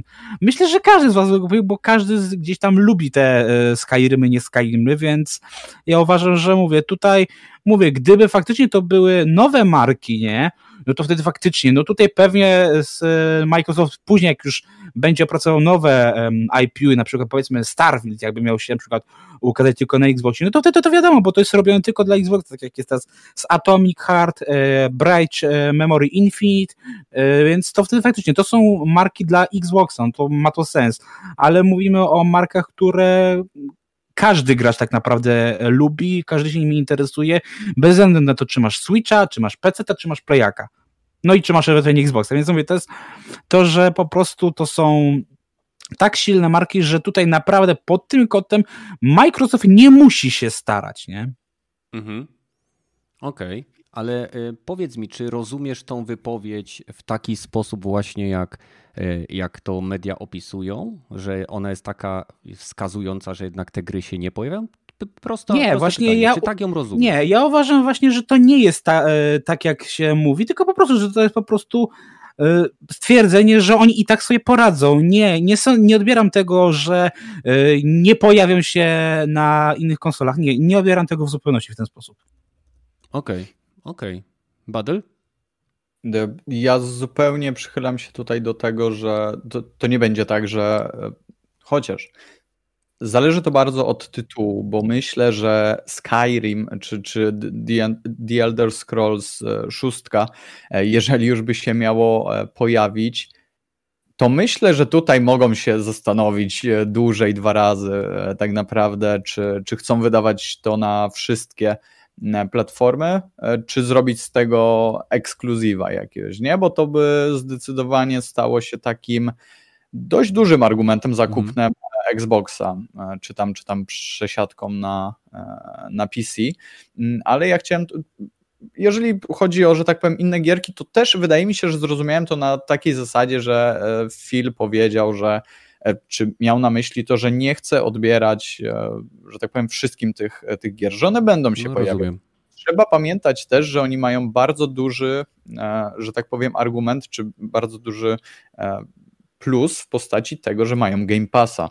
Na Game Passie, jeżeli ktoś opłaca ten, ten abonament, może dostać fajną zniżkę. Może dostać daną grę za, nie wiem, za darmo na przykład, a na innych platformach, na PlayStation, może to rzucić się w pełnej cenie e, taką gierkę, czy, czy tam nie wiem, e, czy jakiegoś następnego Fallouta, czy, czy cokolwiek, mhm. nie wiem. To też jest kolejny e, duży argument. Tak naprawdę w tej sytuacji Microsoft jest na każdym, wydaje mi się, polu win-win, więc to tylko od nich zależy, czy będą chcieli zrobić większej ilości graczy dobrze, czy, czy też nie. Okay. Nie, nie, nie, nie, nie. Ja tutaj chciałbym naprostować, bo Spencer też powiedział, że to, czy się dana gra ukaże na PS czy na Nintendo Switch, zależy tak naprawdę od e, właśnie od wydawców, bo, czy w sensie od, e, wiesz, od Sony i Nintendo, bo okej, okay, Sony może się obrazić, że ej, ale jak to tak? E, Skyrim ukaże się także na Xboxie? To my nie chcemy, żeby się ukazał u nas. To nie. wtedy tak, to już zależy po stronie tych. Też mi się nie wydaje. Nie, nie, nie, nie, nie, nie. nie. Sony, Sony jedynie co teraz może sobie strzelać fochy, to związane z ten y, crossplayem, ale to już też aktywowali, więc tak naprawdę każdy deweloper, który chce wykorzystać crossplay, ma pełne e, API, które Sony udostępniło, żeby to robić. Y, ja się wetnę teraz tutaj y, po kolei, jakby zanim Izakowi przekażemy głos, bo po pierwsze chcę, żeby mnie było dobrze słychać, więc wykorzystuję tą, ten moment. Ja osobiście nie odebrałem wypowiedzi Phila Spencera jako, jako informację o tym, że gry nie pojawią się. On bardzo jasno, pamiętajcie, to jest PR, to jest marketing, to jest y, każde słowo się liczy, jego dobór, sposób w jaki zostało powiedziane, kolejność w jakim zostało to wszystko wypowiedziane. I on bardzo jasno powiedział, bardzo szybko, czy Xbox będzie w stanie zarobić sobie y, w momencie, kiedy nie wyda tych gier na inne konsole? Odpowiedź jest bardzo prosta. Tak Może zajmie to troszeczkę więcej czasu, ale ta inwestycja im się zwróci bezproblemowo. W chwili obecnej mają 15 milionów subskrybentów, którzy nadal jadą na tych 4-złotowych e, e, ofertach, które tam były. I ja osobiście teraz przed tym wyjazdem zastanawiałem się, czy nie wykupić sobie Xbox Passa za pełną cenę, czyli za te 39 zł, żebym miał w co pograć, na przykład, nie wiem, Wasteland trójkę mógłbym sobie zagrać wieczorami po pracy, jak teraz będę na wyjaździe, tak? I Microsoft nie musi wydawać tych gier na inne platformy, żeby to im się zwróciło. Ale to, że on powiedział to w taki sposób, niejednoznaczny, bo to była wypowiedź, która nie była jednoznaczna w sposób oczywisty, y, jest, jest to tylko po to, żeby wzbudzić w mediach y, narrację, która bardzo fajnie się udała, to oczywiście nie znaczy, że te gry się pojawią, bo według mnie, jeżeli się pojawią, to będą to e, czasowe ekskluzywy dla Game Passa. E, na przykład, nie wiem, trzymiesięczny czy miesięczny ekskluzyw dla Game Passa w przypadku gier PC-owych. Miesiąc później się gierka pokazuje na PC w standardowej formie dystrybucji, a na przykład do, dopiero rok później pokazuje się w, na innych platformach. I w tym momencie Microsoft y, tak naprawdę trzepie kokosy no w każdym możliwym e, aspekcie, bo u Sony e, bierze sobie pełną kasę, e, w Game Passie masz za niewielką kasę, ale płacisz regularnie, na PC też w końcu ktoś kupi, bo może kupi sobie miesiąc Game Passa, a później na przykład weźmie, stwierdzi, no dobra, już pograłem troszeczkę w tą grę, ale nadal chcę do niej wrócić i kupuje ją na Steamie. Microsoft to jest firma, ona będzie zarabiać. Ona chce zbudować ekosystem, chce zbudować molocha, który będzie generował abonamentowy zysk, ale nadal, jeżeli największe tytuły, według mnie będą pojawiały się na innych platformach jako e, opóźnione e, względem platformy Game Pass. To jest moja opinia. Izak? Wiesz co, ja myślę sobie w drugą stronę, że e, w momencie, w którym gry typu Skyrim i tak dalej, które kosztują e, ogromne pieniądze, e, wypuszczenie ich w modelu Game Passowym, bo przecież te gry, z tego co wiem, wypadają, ale tylko tych zewnętrznych deweloperów, bo te gry Microsoftu są na stałe w Game Passie. Ale ja nie mówię, słuchaj, ja nie mówię że... o o Game Passie no. jako ofercie, tylko mówię o tym, czy tak jak tutaj zresztą e, Kiwaku napisał, nie chodzi o to, czy te gry się pojawią na innych platformach, tylko czy y, w momencie, gdyby się nie pojawiły, to Microsoftowi nie zwróci się inwestycja w Bethesdę. I tak, tak, ale ja właśnie w tym kierunku idę, że e, w momencie, w którym e, gra jest wydawana za, za, za pełne pieniądze, to jednak deweloper ma dużo więcej zarobi niż zarabiający na Game Passie, gdzie nawet nie do końca wiadomo, jak to jest rozliczane, mhm. ale są to stosunkowo nieduże pieniądze, dlatego ja wiem, że to się może wrócić, ale te duże tytuły mogły się po prostu nie wrócić, no bo one nie miałyby moim zdaniem e, możliwości, żeby e, w Game Passie, który jest w tym momencie w tej cenie, żeby tak duże tytuły się wróciły. A co do wypowiedzi Phila Spencera, to ja jestem dokładnie tak, jak ty mówisz, czyli e, on dość jasno powiedział, że na razie nie mają zamiaru ograniczać wydawania gier. Zresztą sami wydają gry na Switcha w dalszym ciągu i czy to Ori, czy, czy Cupheada, także Także ja się o to nie martwię, że te gry nie wyjdą. Z drugiej strony, wydaje mi się, że roczne opóźnienie na innych platformach nie wiem, czy jest dobrym pomysłem, bo przecież Tomb Raider, który miał wyłączyć na Xboxa, taka część tej nowej trylogii, to ona się dużo gorzej sprzedała, yy, nawet na PlayStation, ponieważ to już była jakby nie było roczna gra. I ona nie miała tak ciepłego przyjęcia już na pozostałych platformach, jakby miała w dniu premiery. Mhm, mhm. Dokładnie. Kuba pisze, że pamiętajmy, ile pieniędzy ma Microsoft i że jeżeli by tylko chciał, to ma możliwość wyeliminować konkurencję. Z kolei Domi, Domik pisze, Domik888 pisze, że te gry nie wyjdą na PS5, bo dla MS ważne jest, aby gracze kupowali e, multiplatformy na Xboxie i PC, a nie dla PS PlayStation 5. Pomyślcie, zarobią na nowym Skyrimie, a ludzie wszystkie asasyny kupią na e, PS5. No ale Microsoft nie zarabia na asasynach. E, a dlaczego Microsoft miałby odrzucić kasę z retaila pełnej kopii? Przecież to oni wtedy dostają całkiem no w zasadzie wszystko, poza tym, co jest w dystrybucji. Wyobraźcie sobie cyfrową wersję Skyrima, który jest wydawany na PlayStation 5. No to poza działką Sony to wszystko leci w kieszonkę Microsoftu. Może z półrocznym opóźnieniem, może z rocznym.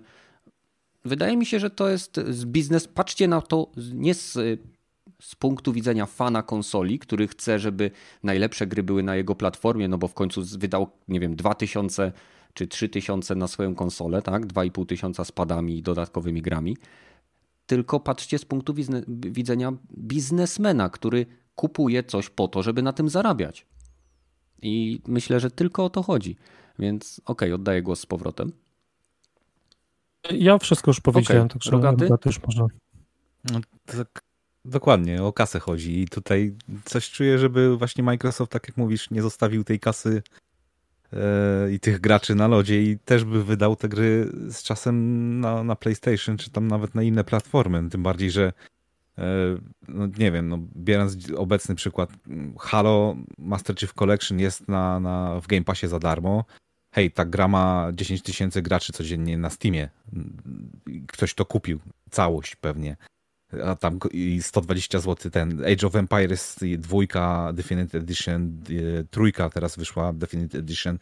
E, chyba 18 tysięcy graczy w tej chwili gra na, na Steamie, a mm. na, na, na Game Passie jest za darmo, czyli znajdują się tacy ludzie. Tak Mogę tak zadać Flight, pytanie? Flight Simulator e, jest za darmo na Game Passie, a ludzie to kupują na Steamie mimo że mogliby mieć Czy grając na Steamie i na przykład kupując grę w Game Passie, e, czy można grać wspólnie w multi, czy to są oddzielne lobby? Tak, moż, można grać wspólnie w multi, ale nie ma tak jakby cross, Nie wiem, Sea of Thieves kupujesz, kupujesz Sea of Thieves na jeden, ty masz na przykład na Steamie, a ja mam na z Game Passa, no to jesteśmy w stanie nie razem Nie powinno pograć? być po, po problemów z połączeniem się, nie ma problemu, żebyśmy grali razem. Mhm. To, to tylko, a, tylko Activision potrafi takie wały robić, że jak na innym sklepie sprzedaje, to nie, nie. można na Windowsie nie, się połączyć czekaj, któraś gra wyszła na Epiku i wiem, że tam na przykład nie dało się grać w multi z, ze Steamem e, na PC. Nie jestem PC-towy, więc. E, no, no to, to, to, Activision chyba tak z którym z Call of Duty zrobił, że wersja na, na pomiędzy tak, Steamem tak, tak. a Battle.netem. A, a Microsoft Store mieli inne po prostu tak jakby serwery komunikacyjne i nie dało się po nimi crossplaya zrobić, mimo że to win, wszystko na Windows się działało. Mhm. To, to, to Mhm. E, Rogaty, mam pytanie, bo Master Chief Collection na początku był dostępny ekskluzywnie w Game Passie. Dopiero po jakimś czasie wyszedł na Steam, tak? To nie było w tym samym e, czasie, o ile dobrze ja pamiętam. Czad, słuchajcie, poprawcie 2009... mnie.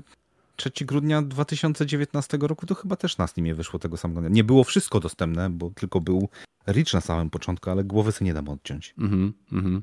Gears of War tego samego, piątka chyba tego samego dnia, co, co na Microsoft Store, co na Xboxie, co na Game Passie wylądowała chyba tego samego dnia, ale też jak grałem na Game Passie, więc nie, nie interesowało mnie to, gdzie to jeszcze jest. Więc dokładnie, e, weźcie pod uwagę, że obecne zachowanie Microsoftu, które już ma miejsce e, względem jego platformy Game Pass, PC-ta i innych platform dystrybucyjnych jak Steam e, czy Epic Game Store, może być pewnego rodzaju wyznacznikiem tego, jak będą się zachowywali w przyszłości.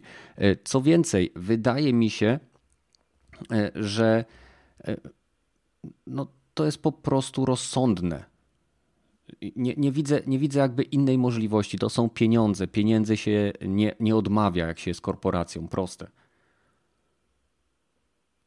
No i tyle. Tyle, jeżeli chodzi o ciekawy przypadek Phila Spencera i Bethesdy. E, przechodzimy sobie dalej. Czekajcie, bo muszę zaznaczyć wszystkie postacie. E, no i oczywiście zbliża się wielkimi krokami nie tylko premiera konsol, na które część z nas czeka, ale także premiera gry Cyberpunk 2077 Mieliśmy Night City Wire, który jako event uważam za średnio udany, ale bardzo podobały mi się dwa materiały wideo, które zostały udostępnione po tym evencie, które y, z ładną panią narrator, a raczej z jej głosem, bo jej nie pokazali, y, pokazują nie tylko style, które dominują w Night City, ale także fury. No i czy po tym, co zobaczyliście, uważacie, że co, że był jakiś downgrade, czy wydaje wam się, że że było dobrze, czy było źle? Jak wam się to podobało? Rogaty, ty będziesz na PC grał. Co, okay, co o tym no sądzisz? No to mi się zajebiście podobało. Jakby tutaj za bardzo jestem najarany na tą grę, to ostrzegam od razu, ale e, takiego przywiązania, szczerze mówiąc, do detali, że wzięli te, nagrywali, sami nagrywali dźwięki fur, to, to się nie spodziewałem. Byłem pewien, że wezmą właśnie jakiś bank dźwięków samochodów i sobie to zmodyfikują, bo to i tak futurystyczne są, mhm. wszystkie kustomizowane i, i, i, będą mogli sobie zmyślić te dźwięki, a tu jednak rzucili trochę kasy i na polskich jakichś tam samochodach właściwie, nie, nie na polskich samochodach, na, na polskiej trasie nagrywali te wszystkie dźwięki. To takie, takiego przywiązania do szczegółów to od czasu Call of Duty chyba, któregoś, że wszystkie bronie sami nagrywają od nowa, wszystkie dźwięki e, modelują te, tak, żeby to było jak w miarę jak najbardziej realistycznie, ale zarówno jak najbardziej no, futurystycznie i pasowało do całości gry, więc to, to, to ręce składam i podziw, po, podziw dla, dla CD Projekt, że się szarpnęli na tyle kasy, bo to na pewno tanie mhm. nie było. I też, też e, ten motocykl Keanu Reevesa, ten jego specjalny z jego film, e, firmy, która produkuje motocykle, też udźwiękowienie zebrali, to też pewnie nie, tanio nie, kasowa, nie kosztowało, bo to musieli pewnie do Stanów pojechać i tam to no. nagrywać ręcznie. Ciekawe, co było też... tańsze, przywiezienie motoru czy pojechanie do Stanów. CD Projekt, nieważne, lecimy. ale też, też, e, no nie wiem, akurat nie zwróciłem, żeby był jakiś downgrade. Właściwie to, to tak jakbym powiedział, że coraz lepiej wygląda fizyka tych, tych samochodów. E, Aha. Te na, nawet te na, z najniższej e, klasy wyglądają ok. To rzeczywiście wygląda jak puszka po Pepsi i zachowuje się jak cegła. I to, to widać nawet, mimo że nie grałem w to, to widać było nawet, że kurwa, jakiś złom, to, to, to nawet nie chciałbym tego grać i y, nawet nie chciałbym tym jeździć, ale te pozostałe samochody, no a, kurna, te jednak y, takie i te wszystkie ciężarowe, y, wysoko opancerzone samochody, to nie, dobra, coś czuję, że od, od czasów e, no, kuźwa, undergrounda dwójki tak podjarany samochodami w nocy nie byłem, że tak powiem. ale, ale to, to, jestem chyba za bardzo podjarany, to, to trzeba, trzeba na usiu... Jak, jak, jak zagram i usiądę na spokojnie, to może rzeczywiście się okazać, że to będzie no dobra, no, takie lepsze GTA. Ale no, trzymam kciuki, że nie będzie to lepsze. Jeżeli chodzi o samochody, to tyle. Niech, niech ktoś inny zarzuci. No dobra. Ja no... chciałbym jedną rzecz do samochodów dorzucić, bo nie wiem, czy zauważyliście, a mogliście nie zauważyć, ale później to było wy, wytłuszczone przez e, profil Cyberpunka, e, ale w grze będzie taki mały polski smaczek w postaci Fiata 126P. I o, oczywiście jest, nazywa się tam inaczej i tam się w grze na pewno będzie e, numeracja nazywać P126, no ale każdy wie o co chodzi i każdy od razu skojarzył wygląd, jak to zobaczy. I mnie to osobiście urzekło, tak? Chociaż nie jestem fanem maluchów, no mhm. tak szczerze, jak ja to zobaczyłem, to było wow. E, powiem Ci szczerze, że jeszcze, e, mówię, mi się jeszcze nie obejrzałem całego Night City Wire, tego najnowszego, ale w sumie no samochody jak samochody. Mnie bardziej tak naprawdę to, co mnie zajarało, no to, że będzie Porsche prawdziwe, że Ach. faktycznie będzie Porsche i, i to mi się mega podoba, że ten, tylko teraz mnie zastanawia jedna rzecz, bo yy, tutaj powiedzieli, że to będzie tylko dla Johnego Silverhanda i co mnie boli, no bo... Nie, nie, to John... będzie pojazd Johnego Silverhanda. A, no to chyba, Czyli że tak, bo... w Questie zdobyć jego stuletnie auto. No, bo, bo ja na przykład bardzo chciałbym się tym Porszaczkiem przejechać, mhm. E, ale co mnie jeszcze bardzo zaskoczyło i trochę powiedzmy, że zasmuciło, e, to fakt, że e, Cyberpunk otrzyma własny dedykowany smartfon, ale niestety wypuszczony tylko dla Chin. O, na pewno będzie można sprowadzić. Oppo będzie robiło? Nie wiem, ale e, jak ja zobaczyłem tę reklamę o, tego OnePlusa, to o, takie wow. Powtórz? Właśnie Oppo robiło takie smartfony, wiesz, już dla Gwiezdnych Wojen i tak dalej, tak dla Avengersów, e, także oni mają już doświadczenie z takimi no. No, to później z AliExpress sobie ściągniesz. no. Okej. Okay, odnośnie... Ja się może wypowiem. Mhm, mów, y, jak już zacząłeś. Y, bo ja na przykład y, muszę powiedzieć, że mam wrażenie, że po tych pokazach, co takie tego Pseudo 3, co było w tym roku, to wydaje mi się, że zdecydowanie przybyło pojazdów na drogach, jak po tych, po tych, tym, co, tych fragmentach, co tam pokazali. Szczególnie jak jest za kierownicą, jak jedzie, to są takie momenty, że naprawdę ta, na ulicy jest, jest bardzo dużo pojazdów. I druga rzecz, która mi się strasznie spodobała i, i, i ucieszyła, bo ja strasznie narzekałem, że te pojazdy w, w wtedy jak pokazywali, jak one jechały, to one tak jakby były na szynach, że takie kartoniki, nie? Było... nie? Tak, takie kartoniki, a tutaj już doskonale było widać, jak tam na przykład wyjeżdżał za, wyjeżdżał za miasto, że tam działa zawieszenie w tym samochodzie, że wiesz, ono tu się przechyla, koła tam pracują. To są detale, które wiesz, pokazują, że jednak droga, czy tam pobocze ma jakąś fakturę i ten pojazd nie porusza się, że tak powiem, po szynach, więc mhm. to, to, jest, to jest super. No to ja jestem jeszcze bardziej najarany w tym momencie, no bo to była rzecz, która mi strasznie przeszkadzała, jak to widziałem za pierwszym razem i drugim, bo to zawsze mi się rzucało w oczy. Natomiast to, co teraz zobaczyłem, to, to super. No, jestem ciekaw, jak bardzo będzie wykorzystany na przykład ray tracing na nowych konsolach, bo, bo widzę, że tam. W przypadku Cybera dużo... wydaje mi się, że w ogóle.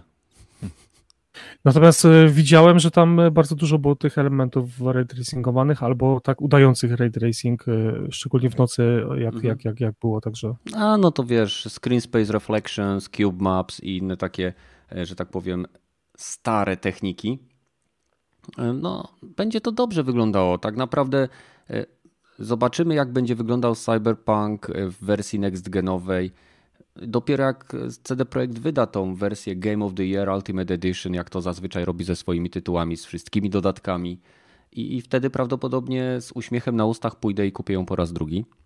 Jeżeli o mnie chodzi, o ten Night City Wire, to y, podobało mi się, podobał mi się ten fragment o stylach y, Night City, który był yeah. tam z wprowadzeniem troszeczkę historycznym, o wojnach korporacyjnych, o tym, że jakby to wszystko jest uzależnione y, jakby miejscem, skąd pochodzą ludzie.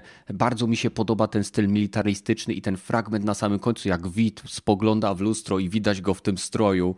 To wygląda jakby za chwilkę miał podbić jakiś kontynent po prostu. E, ale każda stylowa jest niesamowicie fajna. Podoba mi się, że ten świat, który jest tam wykreowany, jest takie właśnie to, co Rogaty powiedział, to przywiązanie do detali.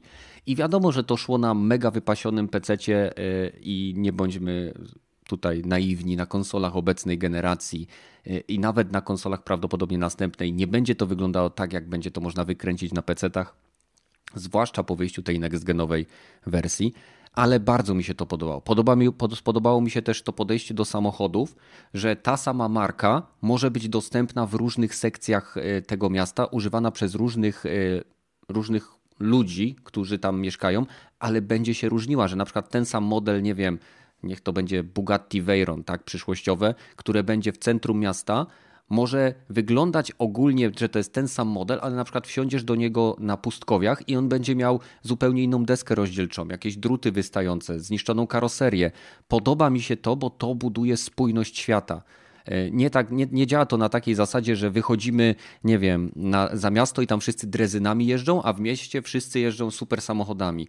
Tylko ta różnorodność nie, nie wynika z tego, że chcieli stworzyć, nie wiem, pierdyliard modeli samochodów, tylko że wzięli te modele, które stworzyli i później się zastanowili, a co by było, e, gdyby, nie wiem, ci e, z rubieży na zewnątrz korzystali z tego auta, a co by było, gdyby korzystały z niego gangi, e, nie wiem, Voodoo Boys? I tak dalej, i tak dalej.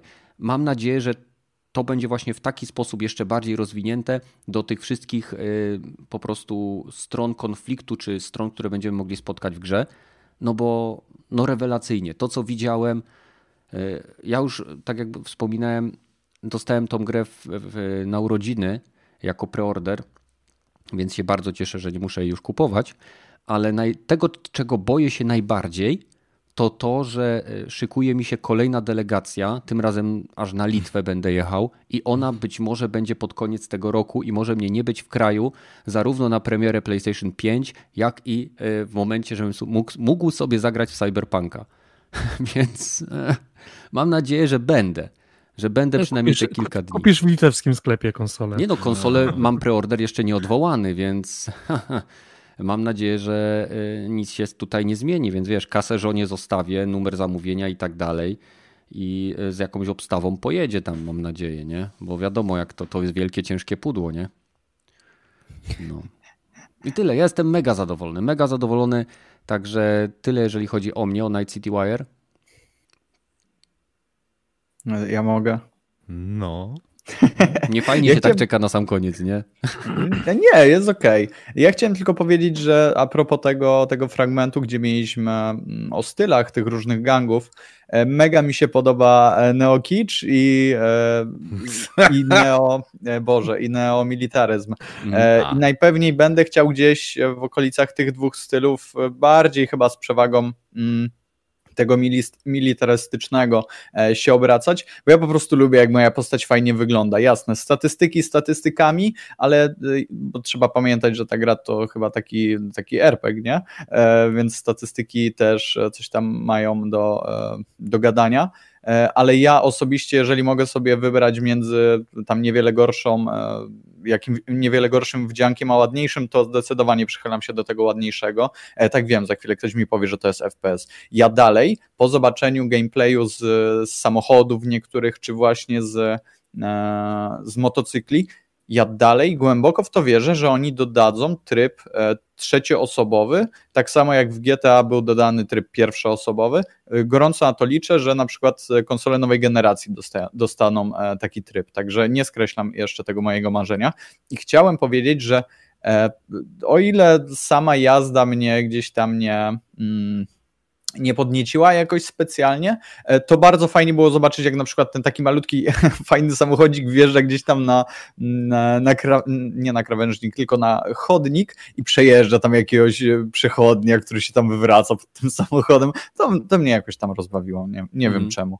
E, jestem dziwnym człowiekiem. W każdym razie jeszcze fajne, fajny w ogóle ten, był pokazany ten cały proces nagrywania tych dźwięków samochodów, umieszczania mikrofonów, nie wiem, silników, w kabinie e, czy z tyłu pojazdu, no mega zajebiście to, to było pokazane i dla osób, które gdzieś tam de, e, game devem się interesują, e, no to myślę, że fajny, fajny fragment, te, te kilka minut zobaczyć jak to się od, odbywało. Te 40, około 40 samochodów zostało wprowadzonych do tego, do tej gry i tak naprawdę najbardziej skupili się na tym Porsche um, Silverhanda i na tym jego motocyklu co w sumie jest ok, niemniej e, czuję się jakby wprost nam było powiedziane, że właśnie to będą dwa e, pojazdy, e, które będą wam robiły dobrze, a reszta to będzie taka, no, no mm.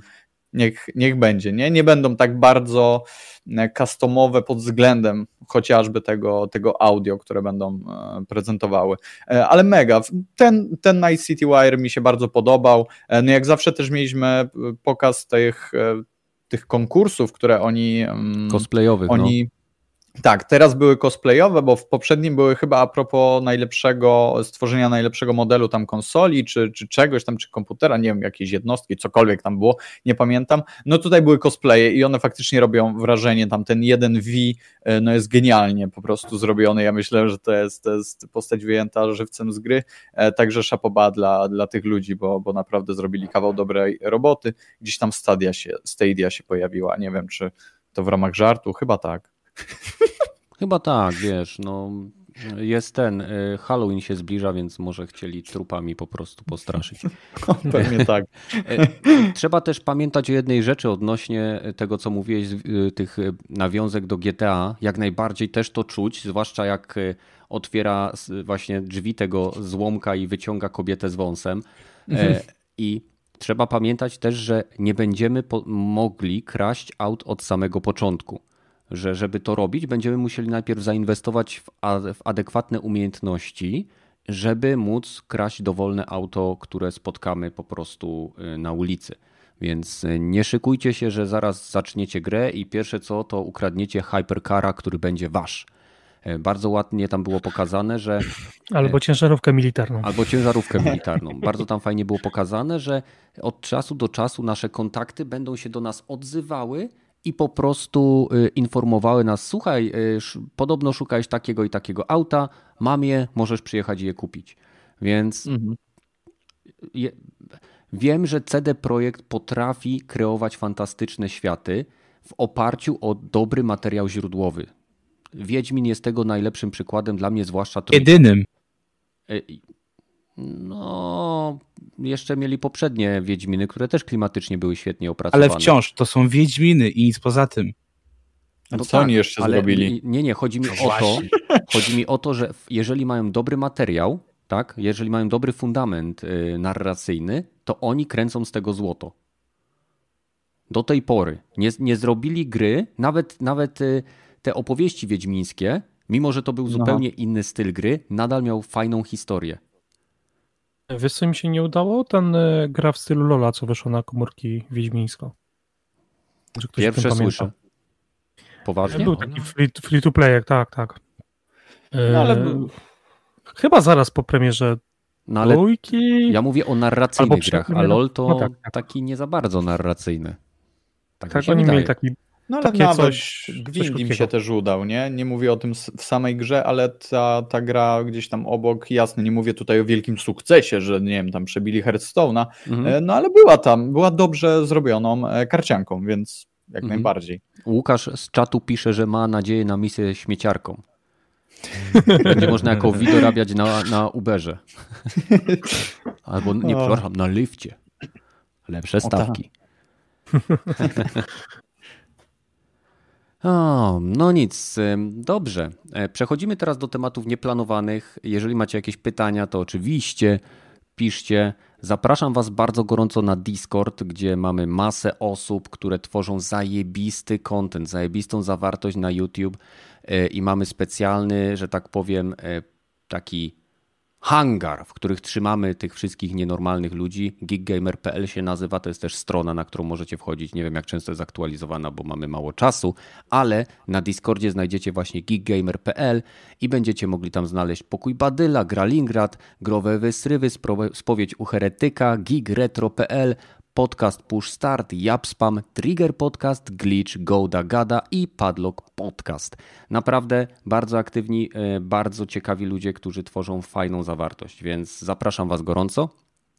A teraz przechodzimy do tematów nieplanowanych. I w tematach nieplanowanych. Hmm, hmm, hmm. Myślę. Macie coś? No jeżeli ode mnie chodzi, no to ja zawsze jestem sercem w stronę metalu i no ja mogę powiedzieć, że ja na przykład się zajarałem tym, że jak zobaczyłem, e, że Korn wypuścił e, teledysk e, promujący nowy event do World, Tanks, World of Tanks Blitz, w którym występuje polski aktor, którego możecie kojarzyć z seriali, głównie takich jak na przykład na Wspólnej. Zakościelny? Nie, Wojciech Wachuda. Nie znam.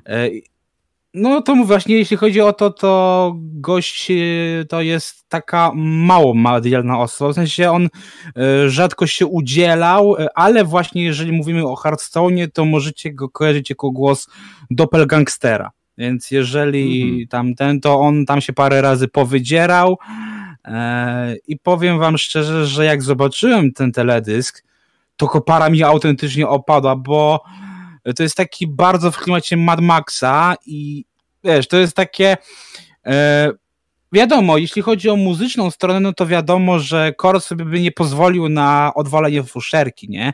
Mhm. E, ale to, jak oni to zrobili i wiesz, że to widać, że to wszystko jest takie um, żywe, że oni faktycznie pojechali do e, Mińska, bo to, to mogę wam już zdradzić, że to powstawało e, w Mińsku, znaczy koło Mińska tak bardziej, I tam, wiesz, spędzili dwa dni, żeby, wiesz, faktycznie e, wsiąść do czołgu, e, przejechać się tam parę kilometrów, zrobić tam rozpierduchę, to naprawdę i jeszcze wzięli Polaka, wiesz, nie jakiegoś, nie wiem, Keanu Reevesa, który w sumie wygląda bardzo podobnie jak Wojciech Wachuda, no szczegół.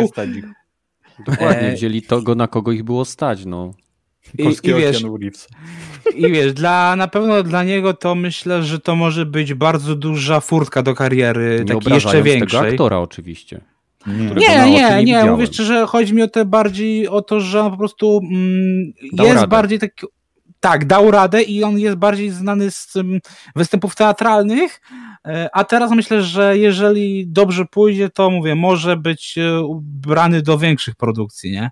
Mhm. E, po prostu mówię, no wiesz, taka współpraca, wiadomo, World of Tanks nie od dzisiaj współpracuje ze świadkiem metalowym, bo przecież mieliśmy Sabaton, mieliśmy Iron Maiden, mieliśmy Offspring w zeszłym roku, więc to nie jest pierwsze, pierwszyzna, ale to jest chyba pierwszy raz, kiedy mamy faktycznego Polaka w tak dużym teledysku, który promuje de facto grę. Bo okay. nawet w cyberpunku nie masz czegoś takiego, żeby e, wzięli. No dobra, był swego czasu Wiedźmin, no ale to wiadomo. Nie no, Wiedźmin słuchaj, wszystko poszło na Kijanu. Słuchaj, to nie jest gość, który y, jak nie dasz mu przynajmniej melona, y, że tak powiem, za uciśnięcie, za uściśnięcie ręki, to, to nie podnosi nawet powieki to ja nawet sobie nie wyobrażam, ile musiał pójść na Porsche, nie? Bo to Porsche to już jest w ogóle wiesz, inna bajka, ale mówię ci, zobaczcie sobie, nawet jeżeli nie lubicie e, nu metalu, zobaczcie sobie teledysk Korn e, Finally Free. Naprawdę sztos nad sztosy. Jeżeli Rzuć linka na ten na czat. Może ci e, zaraz ci rzucę. Okej. Okay. E, ja mam troszkę bardziej gorący temat, ognisty wręcz. Nie wiem, czy widzieliście raporty odnośnie temperatury działania nowych konsol. Teraz można tego sporo znaleźć. E, zarówno, e, co prawda, w przypadku Xboxa, ze względu na to, że zostało zniesione embargo, mamy o wiele dokładniejsze pomiary i testy. Włącznie z sytuacją, kiedy jeden z testerów e, wsadził całego Xboxa Series X, Series X, tak, te nazwy tych klocków to już naprawdę. Xbox Sex po prostu. Dobrze. A więc Sexbox to wsadził to do kartonika i wszystko było ok, konsolka nadal działała. Ale podobno wyobrażacie sobie sytuację, te konsole w momencie, kiedy działają, wydmuchują ciepłe powietrze i to jest podobno wielkie zdziwienie w wielu portalach. E, I, I, ja się zastanawiam, jaki jest wasz punkt widzenia? Czy uważacie, że konsole e, następnej, obecnej i jakiejkolwiek generacji w ogóle powinny wydmuchiwać powietrze, może powinny, powinien zostać opracowany jakiś nowy system. Nie wiem, ja, ja nie przypominam sobie, że na przykład SNES wydmuchiwał powietrze.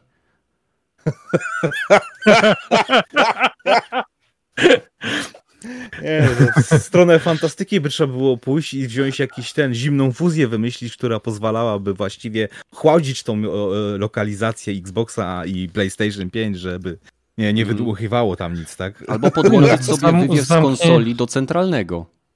E, z jakąś no. zamkniętą komorę parową taką, żeby była całkowicie zamknięta, że jest jakieś chłodziwo, które tam obniża temperaturę i, i ten o, to teoretycznie... To mhm. do, dobry projekt, zalać całą konsolę tym e, olejem e, ten transformatorowym i zobaczyć jakie temperatury A, tak, mineralnym, tak, tak, tak, Mineralnym, tak. No. Ale słuchaj, Rogaty, ty masz peceta. Powiedz mi, na pewno sprawdzasz sobie, jakie temperatury osiąga twoja karta w momencie pracy. No, duże. No ale ty, ty... jesteś w stanie z pamięci powiedzieć jakieś losowe liczby? Średnie, nie wiem. Mm, no, średnia około 65 do 80%, 80 stopni. Okay. W zależności od tego. No, teraz jest na pulpicie 38 stopni. No, no tak, bo jest, y, jest idle, tak? Jest bierna, nie, nie, nie zajmuje się, że tak powiem, gryzieniem grafiki. Mm -hmm.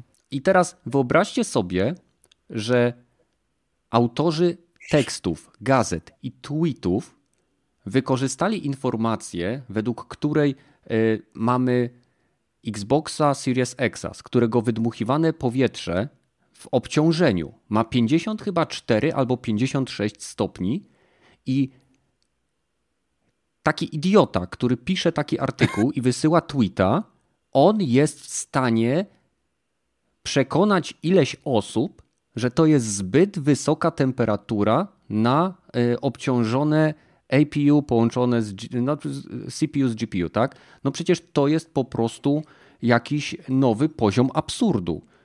W sensie kilku ludzi to skomentowało i no jak ktoś ma mózg, że, że tak powiem, między uszami, to chyba rozumie, że jak coś się grzeje i ma wentylator, to jak powietrze przelatuje przez nagrzane elementy radiatora, to z tyłu wylatuje ciepłe. Ale to znaczy, jak wylatuje ciepłe, to jeszcze dobrze, bo to znaczy, że to wydajnie działa. No właśnie. Właśnie o to chodzi. W tą stronę jeszcze. No i skoro wyobraźcie sobie, że na PC-tach y, na przykład CPU y, i GPU potrafi osiągnąć no, normalne temperatury, że tak powiem stabilne temperatury pracy y, podzespołów PC-towych, one są w stanie długotrwale pracować przy 80 stopniach bez problemu. Mówię o procesorze i karcie graficznej. To są rzeczy, które mogą normalnie pracować, tak? W taki sposób. Y, ja, kiedy tutaj tak naprawdę nadaję teraz na lapku, tak? Aż z ciekawości uruchomię sobie y, aplikację. Mam nadzieję, że nic mi nie zniknie i się nie zawiesi. No bo wiesz, no jednak podpinam się teraz do czujników y, w moim małym laptopiku, ale na razie się uruchamia. Proszę bardzo. W chwili obecnej temperatura mojego y, to jest CPU. To jest 73 stopnie. No. A obciążenie 16%. Jeszcze przypomnę, że te nowe Ryzeny, które, nie wiem, nie, nie, wiem czy te nowe, bo tam e, w trzeciej generacji Ryzen one e, są raczej ciepłolubne, one tam mhm. raczej wysokie temperatury osiągają, więc to, że on tam wiatrak wydmuchuje ciepło powietrze, no to tylko się cieszyć, no bo no dokładnie. to znaczy, że jest chłodzenie sprawne i nie leci sobie po prostu. I jeszcze to samo było, że ktoś dotykał tej karty wymiennej w Xboxie i że napisał, że była bardzo gorąca, że e, prawie nie mógł tego dotknąć rękami. No to do jasnej cholery. Ktoś chyba nie, nie korzystał z dysków SSD. One chyba nie korzystał z dysków SSD. A jeszcze największy szok był w momencie, kiedy zmierzyli gdzieś tam temperaturę na PlayStation 5 i jest o chyba o 2 albo o 4 stopnie wyższa. O mój Boże. Normalnie e, tapetę spala ze ścian. Jezus, naprawdę chłopaki, nie wymagajcie za dużo od ludzi, którzy siedzą i grają w gry kurwa, cały czas. Naprawdę. no wiemy od ciebie, Badel, się nie trzeba wymagać dużo. ale, ale hej, ale hej, zobacz, ja nie piszę takich bzdur e, na przykład, więc w tym wypadku to nie ja. Dokładnie, Badel jest jak najbardziej rzetelny, pojawia... słuchajcie. Pojawiają się artykuły, bo to nawet u mnie w pracy gdzieś tam e, ludzie wiedzą, że mam zamówioną konsolę e, i na jakichś portalach e, takich popularniejszych, nie wiem, czy to na Hishonetach, czy tam na PP, czy, znaczy raczej to o, nie czyta wszyscy, ale na Spider's Weba i tak dalej się pojawiło. I nagle wychodzi na to, że w robocie się tam ktoś, kumpel się zadzwoni zaczyna, mówi, aha, bo ty będziesz mógł sobie jajka smażyć na konsoli, bo podobno jest tak gorąca, że się, że ten, no ale tak mówię, no to dobrze, że wydmuchujecie po powietrzu, no bo ktoś rzucił okiem na nagłówek, gdzieś tam zobaczył zobaczył w jakimś portalu i już, już ma zdanie o tym, także tu, tu się mhm. robi problem, że ludzie w ogóle się nie zastanawiają, nie myślą, zresztą, bo jak on mi o tym powiedział, no to później gdzieś tam popatrzyłem pierwsze, co to faktycznie zobaczyłem Xboxa, na którym był chyba czajnik położony takim zdjęciem i tak patrzę i czy tam ktoś tam pisze, że się oparzył i tak mówi, o kurde, no to coś się faktycznie dzieje, ale tak sobie potem myślę, przecież to są plastiki, więc nie może być tak dużej temperatury, że plastiki się stopią, żebyś, nie wiem, wodę gotował na tym, no bo to... No słuchaj, jak? ABS się topi przy 200 stopniach, z czego przy 160 już się staje plastyczny. Więc Izak. Zanim, zanim ta konsola osiągnie tą temperaturę, to już się dawno wyłączy, ponieważ zarówno Sony, jak i e, Xbox umieściło w swoich konsolach czujniki temperatury. W przypadku Sony jeden czujnik jest bezpośrednio w APU i dwa są w kluczowych punktach na płycie głównej. Jeden prawdopodobnie przy SSD, drugi przy kościach pamięci. I e, wskazania z tych czujników regulują prędkość wentylatora. Nawet w momencie, kiedy jeden z tych testerów, e, nie pamiętam imienia, ale dosyć popularny, włożył tego Xboxa do kartoniku, gdzie dosłownie konsola miała po 4 cm miejsca z każdej strony i tylko jedno miejsce od frontu, gdzie się wkłada płyty, e, żeby był, był, była wymiana powietrza, to jedyne co powiedział, to temperatura tam wzrosła chyba do 59 stopni i wentylator był troszeczkę głośniejszy. Myślę, że zarówno Sony, jak i Microsoft, Microsoft o wiele wcześniej niż Sony, nauczyli się, że y, gracze lubią mieć jednak y, pewnego rodzaju akustyczny komfort, jak nie mają słuchawek podkręconych na maksa. Zresztą grałem dzisiaj z Badylem w Ghost of Tsushima i autentycznie tak e, włączyliśmy to i ja się pytam, odkurzacz ci chodzi? Przypomniał mi się film, który, przypomniał mi się film na urodziny, który żeście nakręcili, gdzie mówiłeś mm. przy telewizorze. Ale ten odgłos przy tym filmiku z tymi życzeniami dla Sony, to był, znalazłem jakiś filmik, gdzie ktoś autentycznie nagrywał, jak konsola się roz, rozkręca. Ja tylko później podnosiłem, wiesz, audio, więc to tak, jest tak. autentyczny tak. wentylatorek. Nie? No. A jeszcze takie jedno pytanie. Jak wam się podoba wam e, Xbox Series X na pewnym zdjęciu z odciskami palców? A gdzie? Co? A, to musiałbyś pokazać. A, to nie wiecie no. o, o czym ja mówię. Naprawdę nie, nie ma być ujęcia? Plastik nie. łapie, ten plastik łapie dość mocno chyba tłuste rzeczy. Chodzi o to, jak e, jedna z polskich redakcji właśnie zamieściła e, obok, e, wiesz, artykuł, że mają do testów, no wszystko fajnie, pięknie, wrzucili e, zdjęcie Xboxa, no i się oburzenie zrobiło, no bo zasyfiony, zakurzony i wiesz... Wow, bo to może KFC, renomowana KFC marka łapy umyć, do jasnej cholery. E, dokładnie. Kto, Jak tam czytałem, używa... przeglądam na YouTubie, to oni chyba Chińczyka zjedli przy tym, także... Mówisz o polskiej redakcji, a ja już pewnie wiem, co to za redakcja, kurwa, bo ten, to brzmi tak clickbaitowo i tak pepełełowo, że to musi o, być... O, nie, nie, nie, nie, nie, to nie jest PP. PP to ty szanuj człowieku. Nie, nie, nie ma takiej opcji, nie ma takiej opcji. Ale ten, e, kto w ogóle... Nie ta redakcja. Y, y, to nie jest tak, że konsola, y, i to teraz mamy, mamy tego święty przykład, że konsola, że tak powiem, możesz ją włączyć i wyjąć z niej płytę, i tam są specjalne takie dwa guziki do tego, ty jej nie musisz, nie wiem, kurwa, dotykać, jeść na nich Chińczyków, czy, Ale czy używać jako podkładkę pod ster. Aha, o kurwa, serio? No. W sensie, a no okej, okay, to uwaga, protip dla wszystkich przed dotykaniem czegoś, e, czego nie chcecie upierdolić, możecie umyć ręce. A to jest ostatnio bardzo A teraz promowane. należy dezynfekować No właśnie, ręce. no właśnie. Są nawet zegarki, które wam mówią, ile macie mieć ręce, także wiecie, jak się przygotować do. No ja mam jakiś tani, konsol. bo nie mówi. Mój też nie. W ogóle zegarek do mnie nie mówi. Kto ma mówiący zegarek? Na pewno niewidomi. No. I później, później ktoś zrobi. Nie mogę się doczekać, kiedy ktoś wreszcie będzie tyle tych moich takich sucharów, że ktoś weźmie, wytnie i zrobi kompilację największych sucharów, które tutaj ten. Może ten e, Ukrainiec, co zrobił e, z naszej reakcji na e, Five Nights at Freddy? Tak. To był chyba z Ukrainy facet, ale fajnie to Czy... zrobił. Fajnie było no, zobaczyć siebie w innym materiale. No, u mnie, u mnie byłeś. A u ciebie to tak, ale mówię nas jako podcast. A, jako okay. wszystkich. W poprzednim odcinku, jeżeli jesteście ciekawi szkalowania i rasistowskich jakichś tam zabiegów z naszej strony, to, to nie, nie ograniczaliśmy się, jeżeli o to chodzi. Tak, zwłaszcza Pepesz. To tak. nie no, żarty, Malibu, żarty na, Malibu, bok. Ma, Malibu na nas krzyczy, żebyśmy czat czytali. A co? Nie. Kończymy podcast. Gry online, piszą, że to gry online było, no. E, tak, ale może... ja nie chciałem tego mówić na głos, nie? No dlaczego? Chyba się nie boimy. Boisz się kolegów? Pozwów. Boisz się kolegów, że co? Że ci napiszą? Kurwa, ustawimy się z nimi pod jakąś biedronką. Zobaczą ekipę Dropina, jak tam wpadniemy. Pewnie tylko ja wpadnę i mnie pobiją. Będzie Dropin Drive-By. Epizod specjalny. Nie, no słuchajcie, no prawda jest taka, że portale takie jak PPE i wszystkie inne, które opierają się na przekazywaniu informacji w sposób pisany, mają ten problem, że w mojej opinii, zwłaszcza wśród młodszych odbiorców, o ile nie są tam z, z jakby nie zjawiają się tam z pomocą kolegów, tracą czytelników i odsłony na rzecz takich właśnie youtuberów jak Badyl, który raz na jakiś czas pierdyknie giereczkowe nowości, tak? Ja mówię o, ja mówię o, kon, ja mówię o konwencji. Z naciskiem na jakiś czas. No tak, no, tak no Badyl, jak widzicie, e, robi cosplay e, Johnego Cage'a i Sub-Zero po ikonce, więc jest bardzo zajęty. E, ale jak już ma czas, to nagrywa to, co teraz młodsze osoby i ogólnie ludzie chcą oglądać.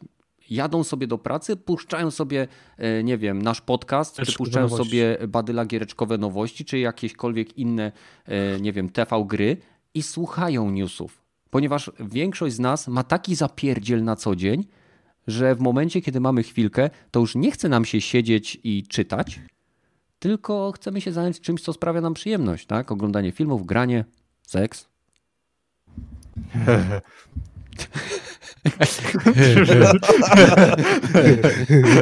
ktoś, ktoś powiedział seks. Oj, gracze, gracze, oj. No, calimy. Dobrze, chyba już czas. Chyba już czas. Słuchajcie, mm. jeżeli nie macie żadnych dodatkowych tematów, to będziemy powoli kończyć. E, Ktoś tam Do... chciał jechać po, po Avengersach, o ile dobrze A, pamiętam? tak, słuchajcie, jeszcze, jeszcze dojedziemy Avengersów. E, gra umiera.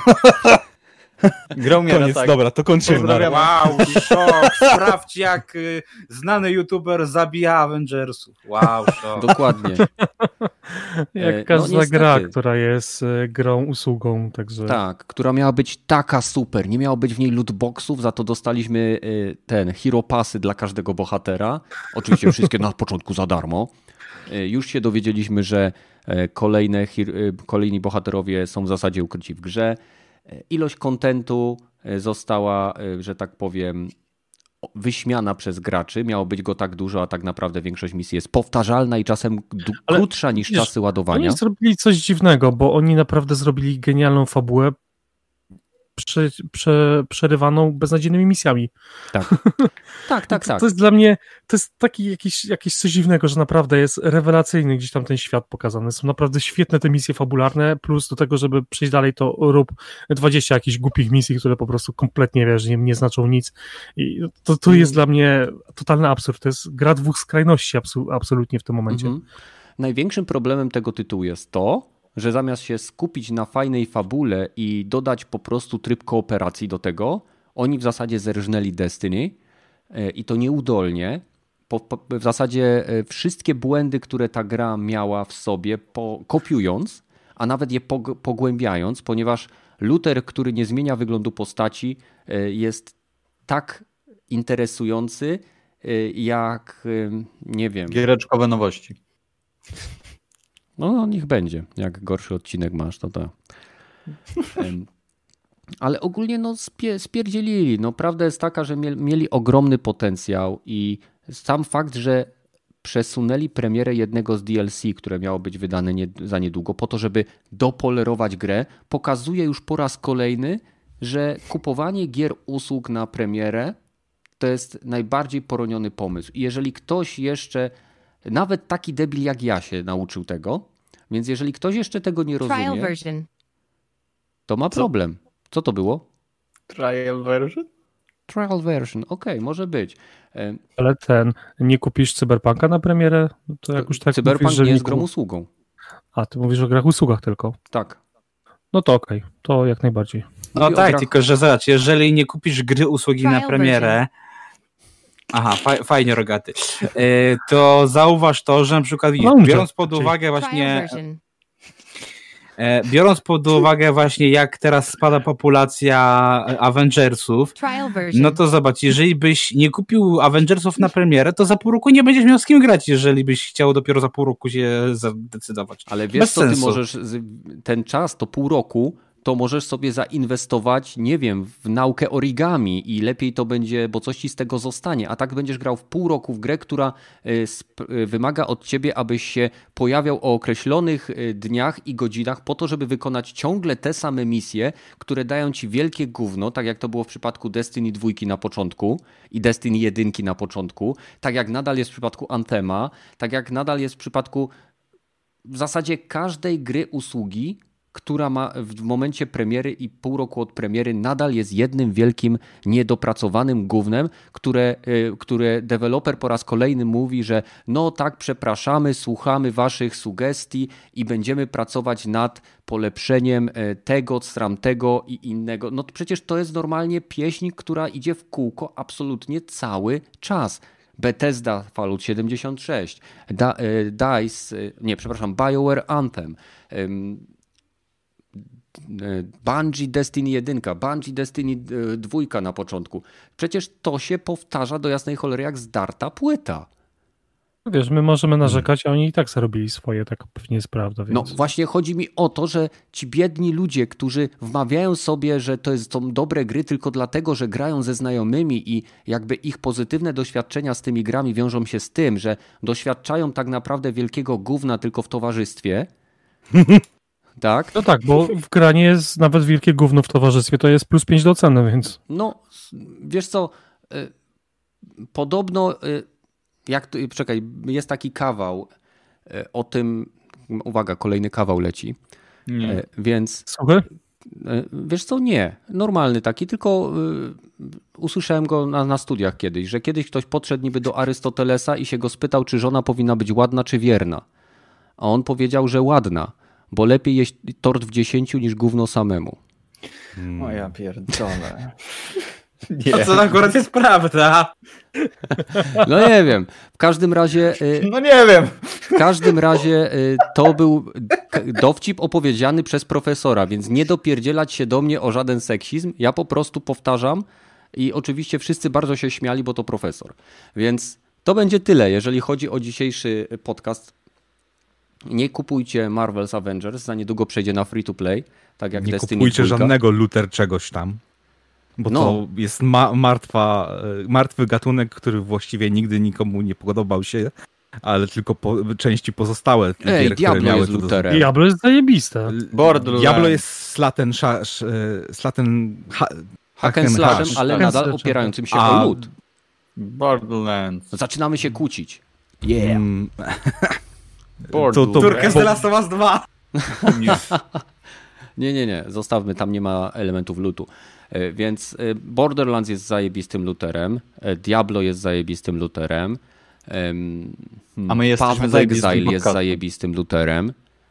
Są gry, Warframe jest świetnym luterem, są gry, które robią to dobrze, ponieważ nie, nie są skonstruowane od samego początku po to, żeby doić graczy z kasy. I jeżeli na początku twórca się jakby koncentruje na tym, żeby dostarczyć dobrą grę, to później gracze grając w nią, inwestując czas, prędzej czy później zaczną wydawać na to pieniądze. Ale aspekt lutu to jest najgorsza zazwyczaj część tej, tej rozgrywki, tej całej gry, z tych, co powymieniałeś. Poważnie? Uważasz, tak. Ja uważam, że system lutu w Diablo jest jednym z najlepszych, jaki został stworzony.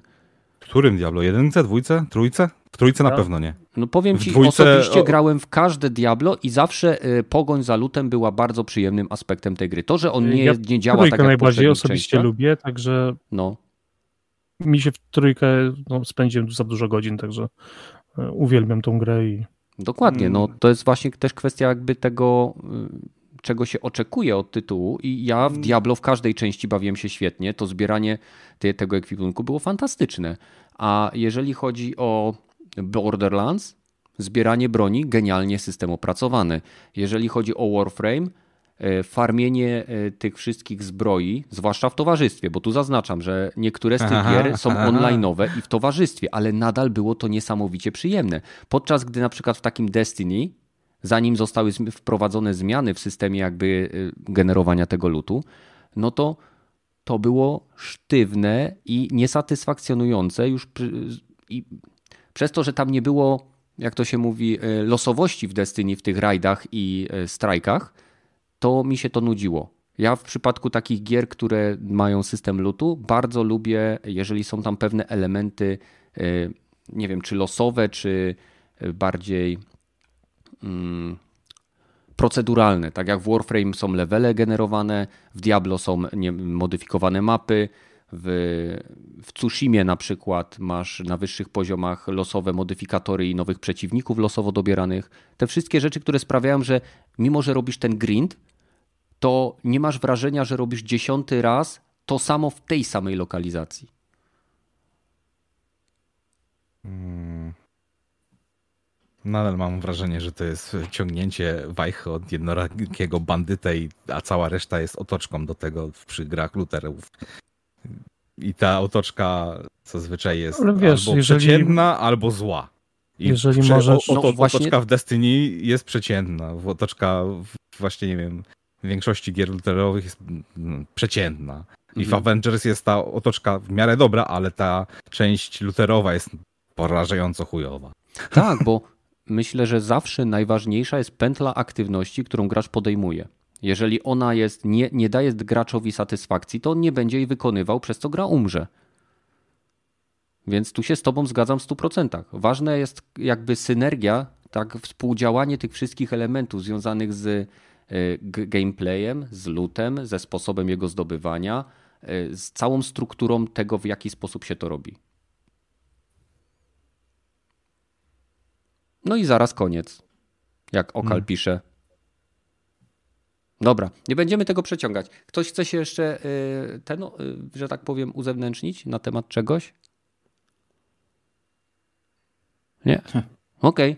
E, więc dziękuję 98 osobom, które zostały z nami do samego końca. Doceniamy to, że chcecie z nami siedzieć w niedzielę i słuchać naszego czasem niespójnego gadania i czasem chodzenia sobie w słowa.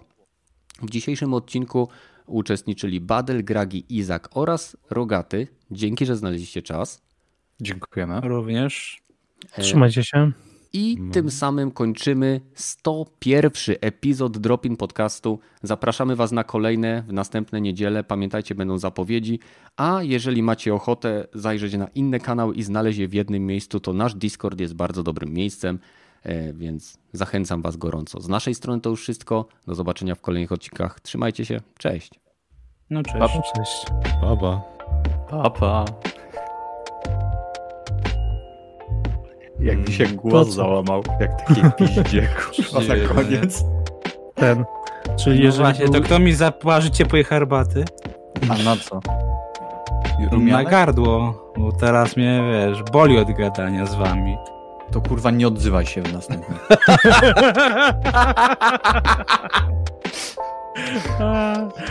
Ja o Jezu. Tylko tyle, że już był seks, to już nie będzie monetyzacji w tym odcinku.